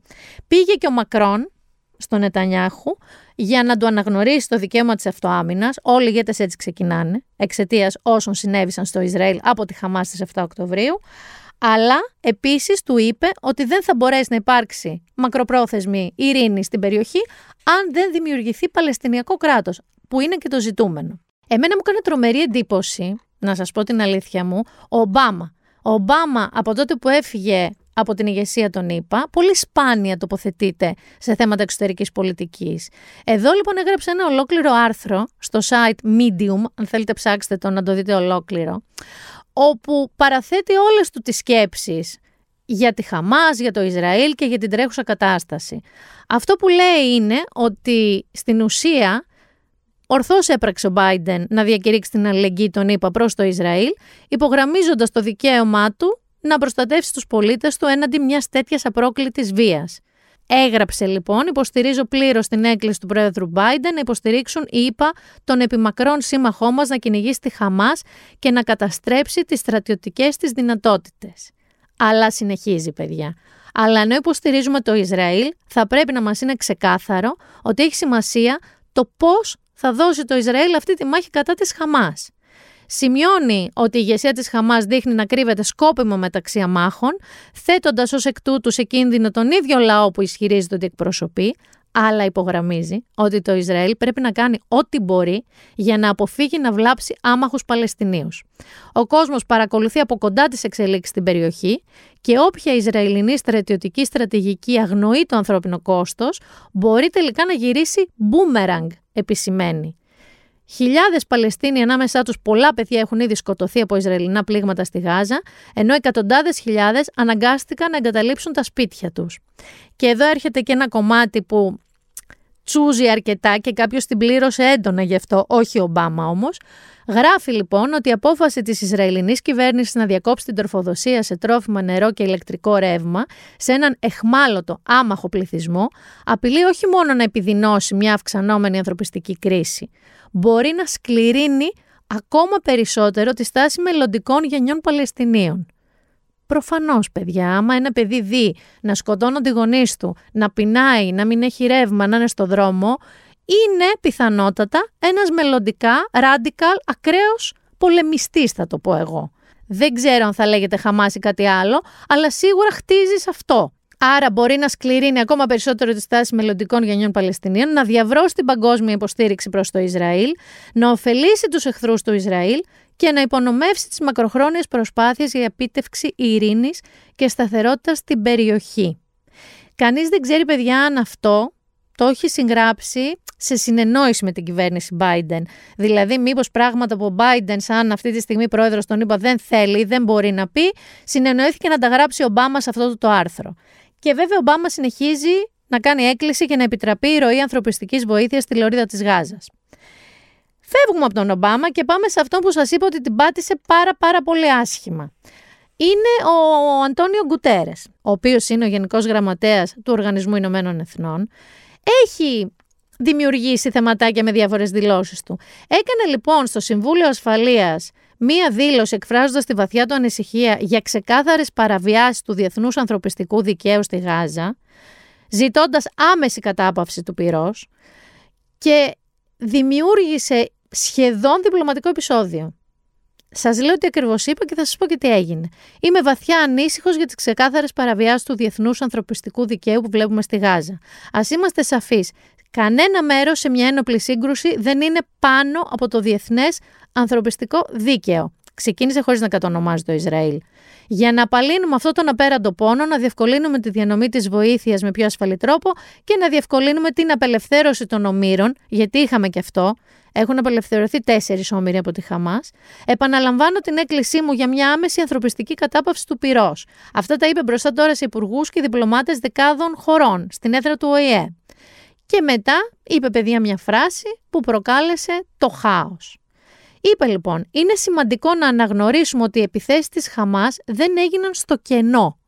Ο Παλαιστινιακός λαός έχει υποστεί πενήντα έξι χρόνια ασφικτικής κατοχής, έχουν δει τη γη τους να καταβροχθίζεται σταθερά από επικισμούς και να μαστίζεται από τη βία.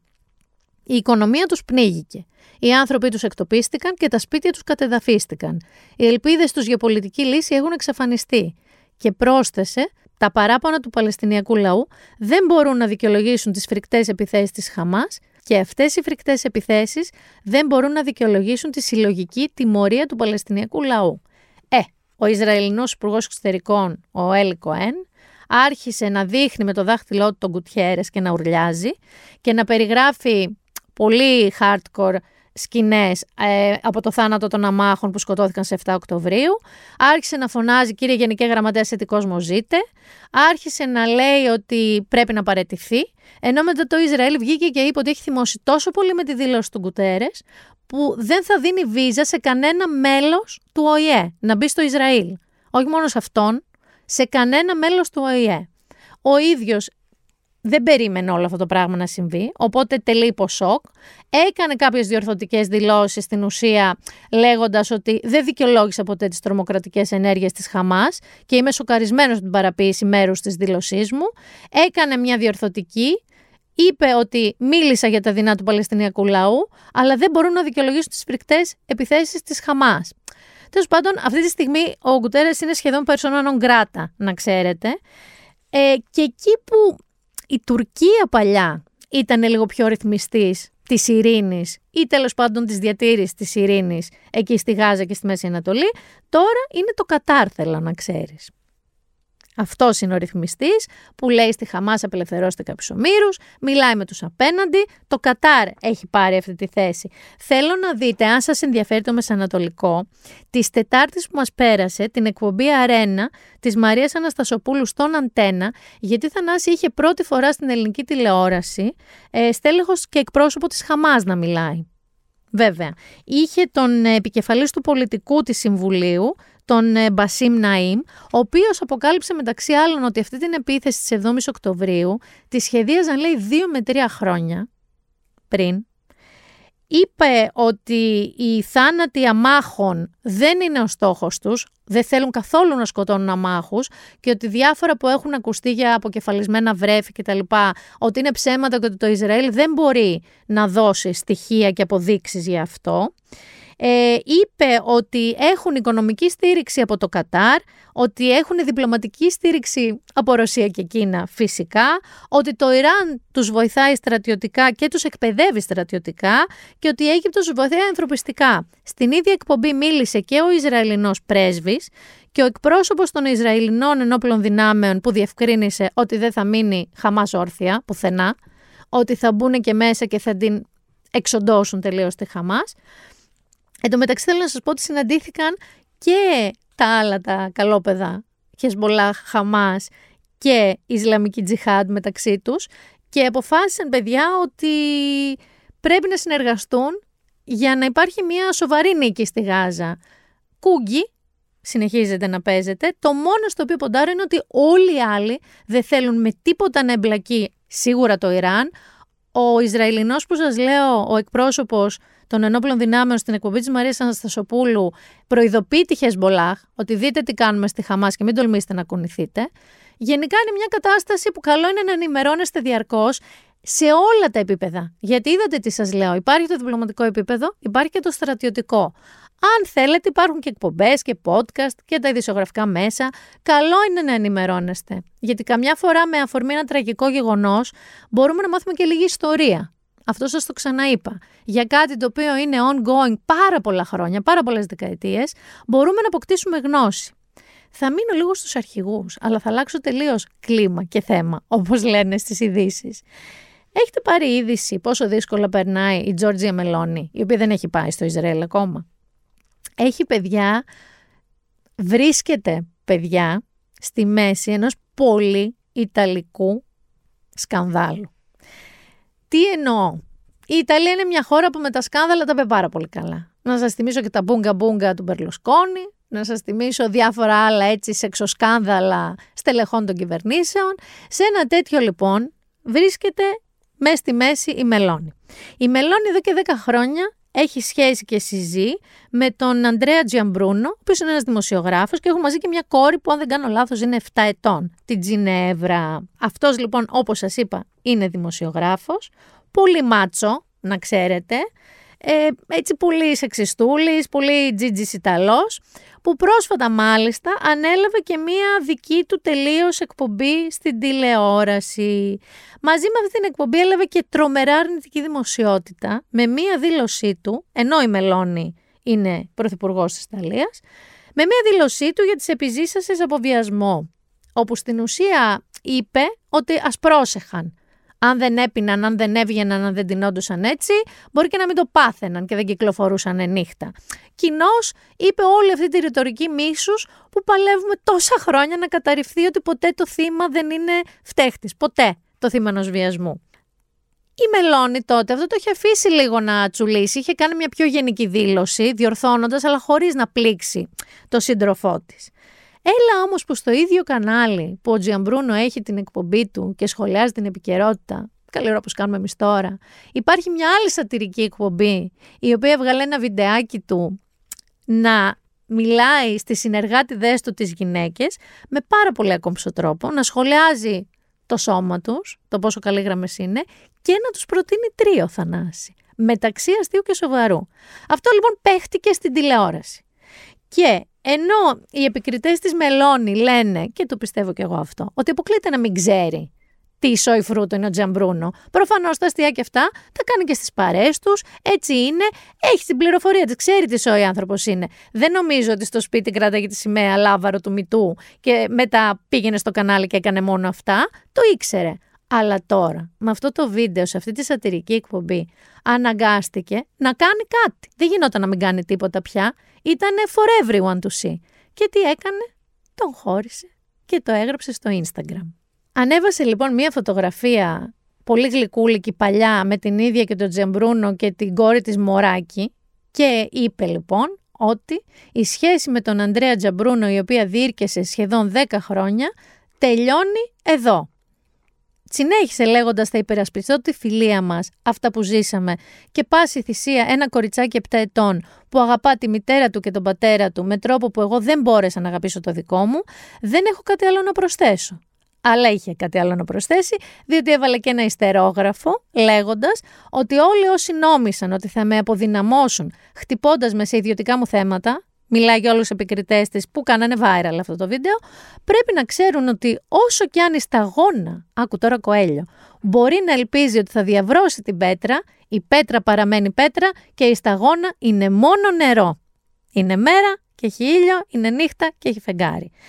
Οι αναλυτές, θέλω να σας πω, είναι διχασμένοι για το αν αυτή η κίνηση θα τις κάνει καλό ή κακό. Δηλαδή λένε ότι έχει βρει μεγάλη απήχηση στις γυναίκες, που πολλές είναι συμπάσχουσες, αλλά οι γυναίκες αυτές δεν τη ψηφίζουν. Δηλαδή μπορεί να τη συμπαθήσουν παραπάνω, γιατί να θυμίσουμε ότι πολιτικά ανδρώθηκε μέσα στις τάξεις του Μπερλουσκόνη, να θυμίσουμε ότι ο Μπερλουσκόνη είναι φουλ μισογίνης και φουλ σεξιστής, αλλά δεν θα την ψηφίσουν.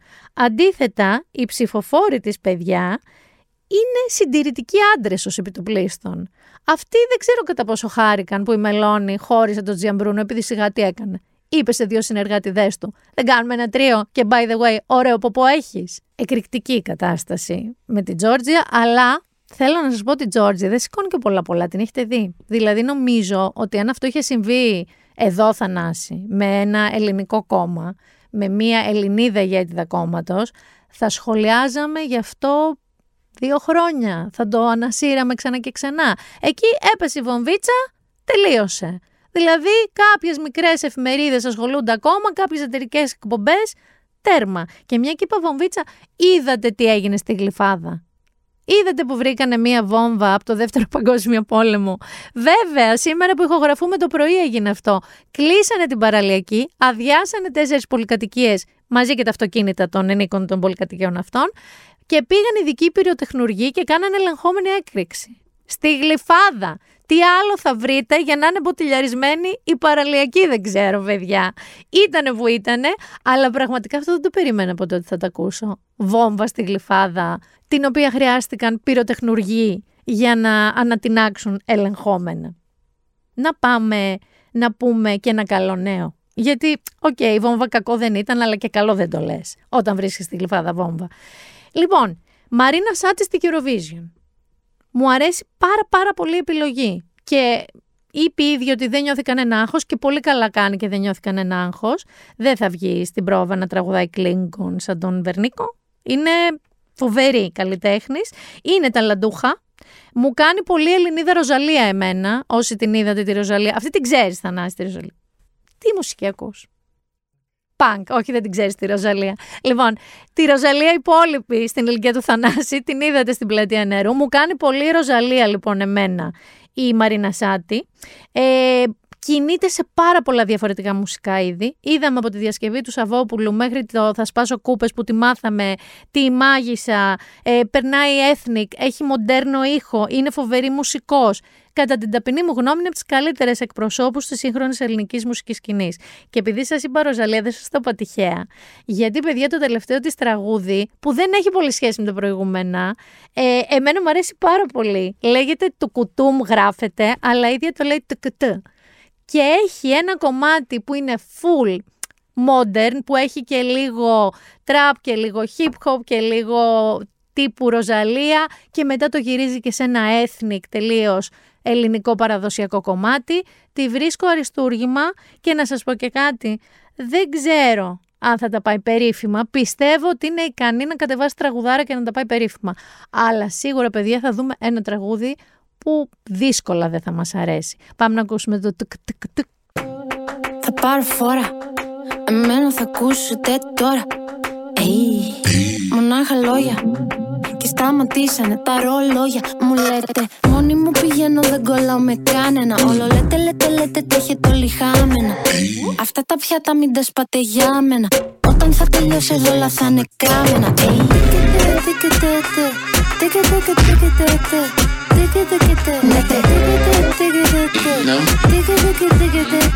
Λέτε μόνο, μόνο λέτε.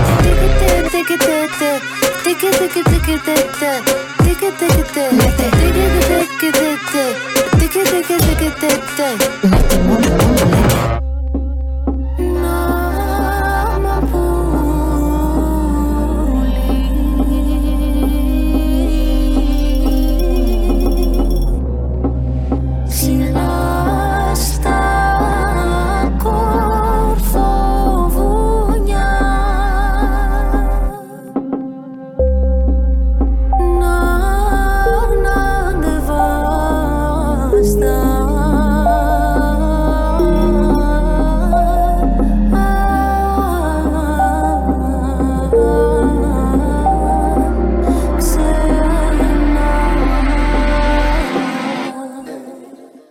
Και αφού σας γλύκανα λιγάκι, δεν πάμε και μία entertainment?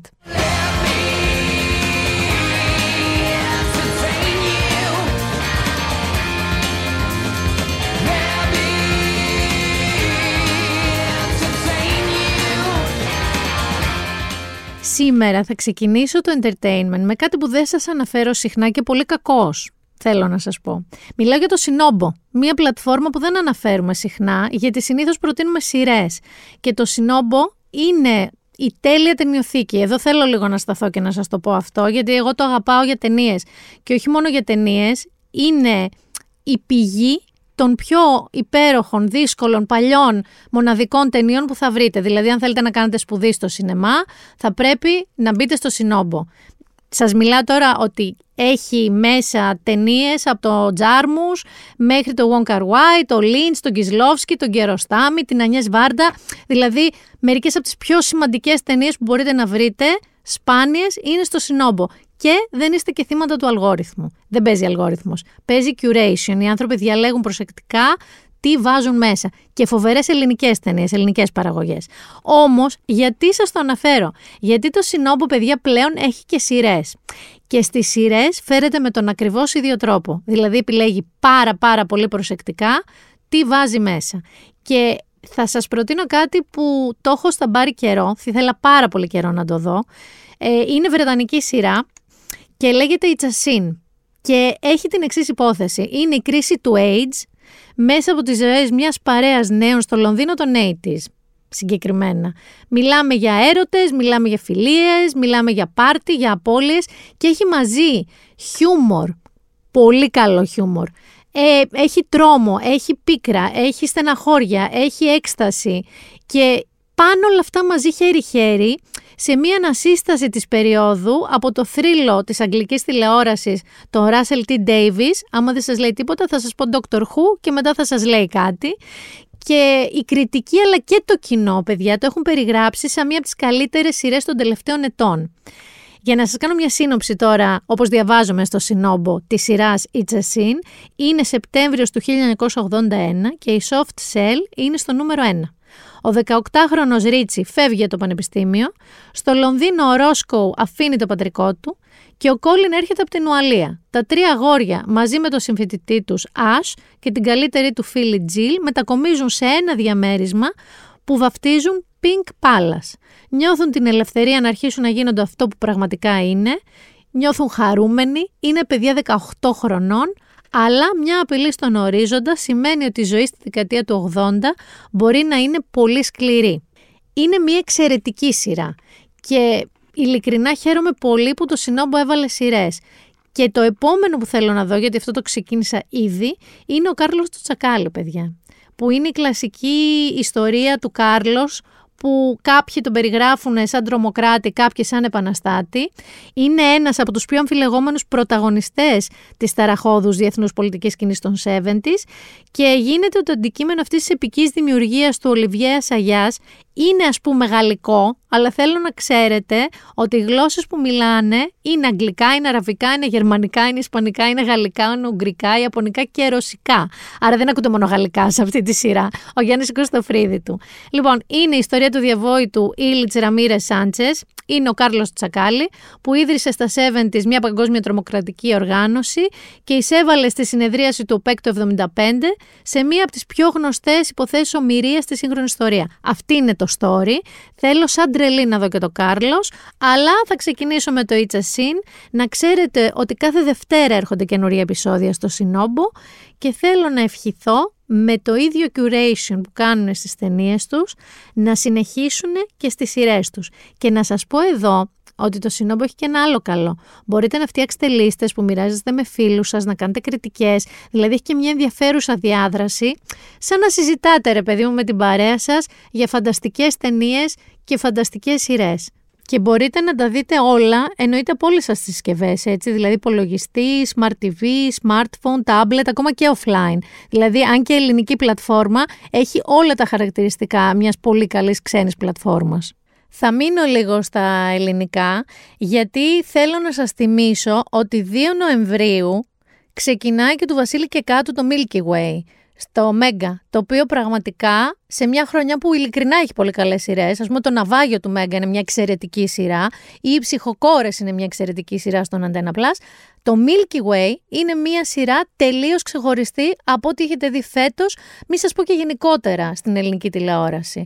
Είναι μια εκπληκτική σειρά και με τρομερή παιδιά σκηνοθεσία, καλλιτεχνική επιμέλεια και κάτω σε αυτά είναι μανούλα. Πάμε λίγο και στα βιβλία μας. Έχω να σας προτείνω σήμερα μία συγγραφέα πολύ αγαπημένη μου, αλλά αυτό το βιβλίο της μόλις κυκλοφόρησε τώρα τον Οκτώβριο, πρώτη φορά μεταφράστηκε. Ε, λέγεται «Η Καμπάνα» και είναι της Iris Murdoch. Η Iris Murdoch είναι μία από τις καλύτερες αγγλόφωνες συγγραφείς. Μάλιστα, οι New York Times την έχουν περιγράψει ως μία από τις πέντε καλύτερες αγγλόφωνες συγγραφείς. Το βιβλίο λοιπόν είναι «Η Καμπάνα». Είναι από τις εκδόσεις Διόπτρα και η υπόθεση έχει ως εξής. Η Ντόνα Γκρίνφιλτς μετά από έξι μήνες χωρισμού αποφασίζει να επιστρέψει στον άντρα της Πολ. Ο Πολ, ιστορικός τέχνης, κάνει έρευνα στο Αβαΐο Ήμπερ, ένα γυναικείο μοναστήρι στο Gloucestershire, όπως θα το λέγανε εκεί, και φιλοξενείται από μια κοσμική θρησκευτική κοινότητα που είναι εγκατεστημένη κοντά στο μοναστήρι. Τα μέλη της ζουν και δουλεύουν υπό την καθοδήγηση του αρχηγού τους Μάικλ Μιντ και το άγρυπνο βλέμμα της ηγουμένης. Η άφιξη της Ντόνα συμπίπτει με τις χαρούμενες προετοιμασίες για την υποδοχή της καινούριας καμπάνας του Αβαΐου, που θα αντικαταστήσει την παλιά, ένα θρυλικό σύμβολο που έχει χαθεί όμως η παλιά καμπάνα εδώ και χρόνια. Η εφορία είναι διάχυτη, η κοινότητα του Αβαΐου μοιάζει με μικρό παράδεισο, ώσπου, Θανάση, ξαφνικά ανακαλύπτουν την παλιά καμπάνα, που την είχαν χαμένη. Και την ίδια στιγμή αρχίζουν να αποκαλύπτονται όλες οι δυσαρμονίες, τα μυστικά, όσα κρύβει και όσα αποθεί καθένας τους. Είναι, παιδιά, ένα βιβλίο κωμικοτραγικό, δεν είναι τραγικό μόνο.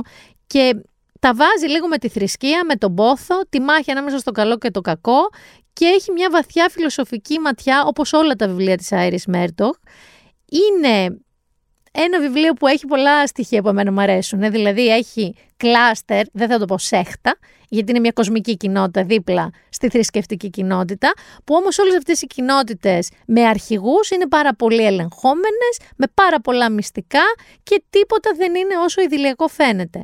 Επομένως, έχουμε «Η Καμπάνα» της Iris Murdoch και εάν θέλετε να εντρυφήσετε λίγο παραπάνω στην Iris Murdoch, θα σας προτείνω που επίσης μεταφράστηκε τώρα το Μάρτιο, αν δεν κάνω λάθος, Μάιο, Μάρτιο, κάτι τέτοιο. Είναι το βιβλίο που της χάρισε το βραβείο Booker το χίλια εννιακόσια εβδομήντα κάτι, τέλη νομίζω εβδομήντα, το Θάλασσα Θάλασσα. Ψάξτε το λίγο κι αυτό, διότι πραγματικά αξίζει τον κόπο, αυτό είναι εκδόσεις Gutenberg. Επομένως, θα σας προτείνω λίγο Iris Murdoch. Και μια και λέω συγγραφής, να σας πω, επειδή περνάμε τώρα μήνα Halloween και όπως θα έχετε δει πολλές πλατφόρμες μαζεύουν ταινίες, σειρές, ξέρεις, σκοτεινές, horror για την εποχή τους. Επειδή στο προηγούμενο επεισόδιο σας είπα για ένα βιβλίο του Φίτσεκ τον επιβάτη είκοσι τρία, βρήκα ότι στο Prime έχει μία σειρά του Fitcheck, το οποίο λέγεται Therapy, mini series, limited series, με τρομερό ενδιαφέρον και είναι στα πλαίσια του Halloween σκοτεινήλα. Λοιπόν, η υπόθεση είχε ως εξής. Αυτό στηρίζεται σε ένα bestseller του Fitcheck που λέγεται Therapy, έτσι. Χωρίς αυτόπτες μάρτυρες, χωρίς ίχνη και χωρίς πτώμα, η Τζόση, δεκατριάχρονη κόρη ενός πολύ γνωστού ψυχιάτρου, του Βίκτορ Λαρέντς, έχει εξαφανιστεί. Υπό πολύ περίεργες προφανώς συνθήκες. Δύο χρόνια τώρα μετά, μία μυστηριώδης γυναίκα εμφανίζεται και αναγκάζει το Βίκτορ να αντιμετωπίσει, γιατί το έχει θάψει λίγο κάτω από το χαλί, την εξαφάνιση της κόρης του και τον φτάνει σε ακραία ψυχολογικά όρια. Προφανώς κάτι γίνεται. Δεν είναι μόνο τα ψυχολογικά όρια του ψυχιάτρου έξι επεισόδια, αλλά βάλτε το στο ραντάρ σας. Είναι στο Prime και λέγεται Sebastian Fitchek's Therapy. Αυτό ήταν, παιδιά, το Been There Done That της εβδομάδας. Αυτή ήταν η Μίνα Μπυράκου. Να σας μπουμπουνίσω τώρα και το νέο. Την επόμενη εβδομάδα δεν θα έχουμε podcast, γιατί θα λείψει αυτό το κορίτσι. Δεν θα μείνω, όπως σας είπα, στο Μουζάκι καρδίτσας όλο αυτόν τον καιρό, αλλά θα βρεθώ σε πάγους, θα βρεθώ σε χιόνια, θα βρεθώ πολύ κοντά στα Χριστούγεννα, θα βρεθώ στη Λαπωνία, οπότε τουλάχιστον όταν γυρίσω, με την ελπίδα ότι θα υπάρχει ο ΣΥΡΙΖΑ και θα έχουμε και άλλο υλικό, θα έχω να σας πω και λίγο έτσι πιο χριστουγεννιάτικης διάθεσης νέα. Πολλά φιλιά, να σας προσέχετε. Και ζακέτα να πάρτε, ελπίζω να κρυώσει λίγο καιρός μέχρι να με ξανακούσετε.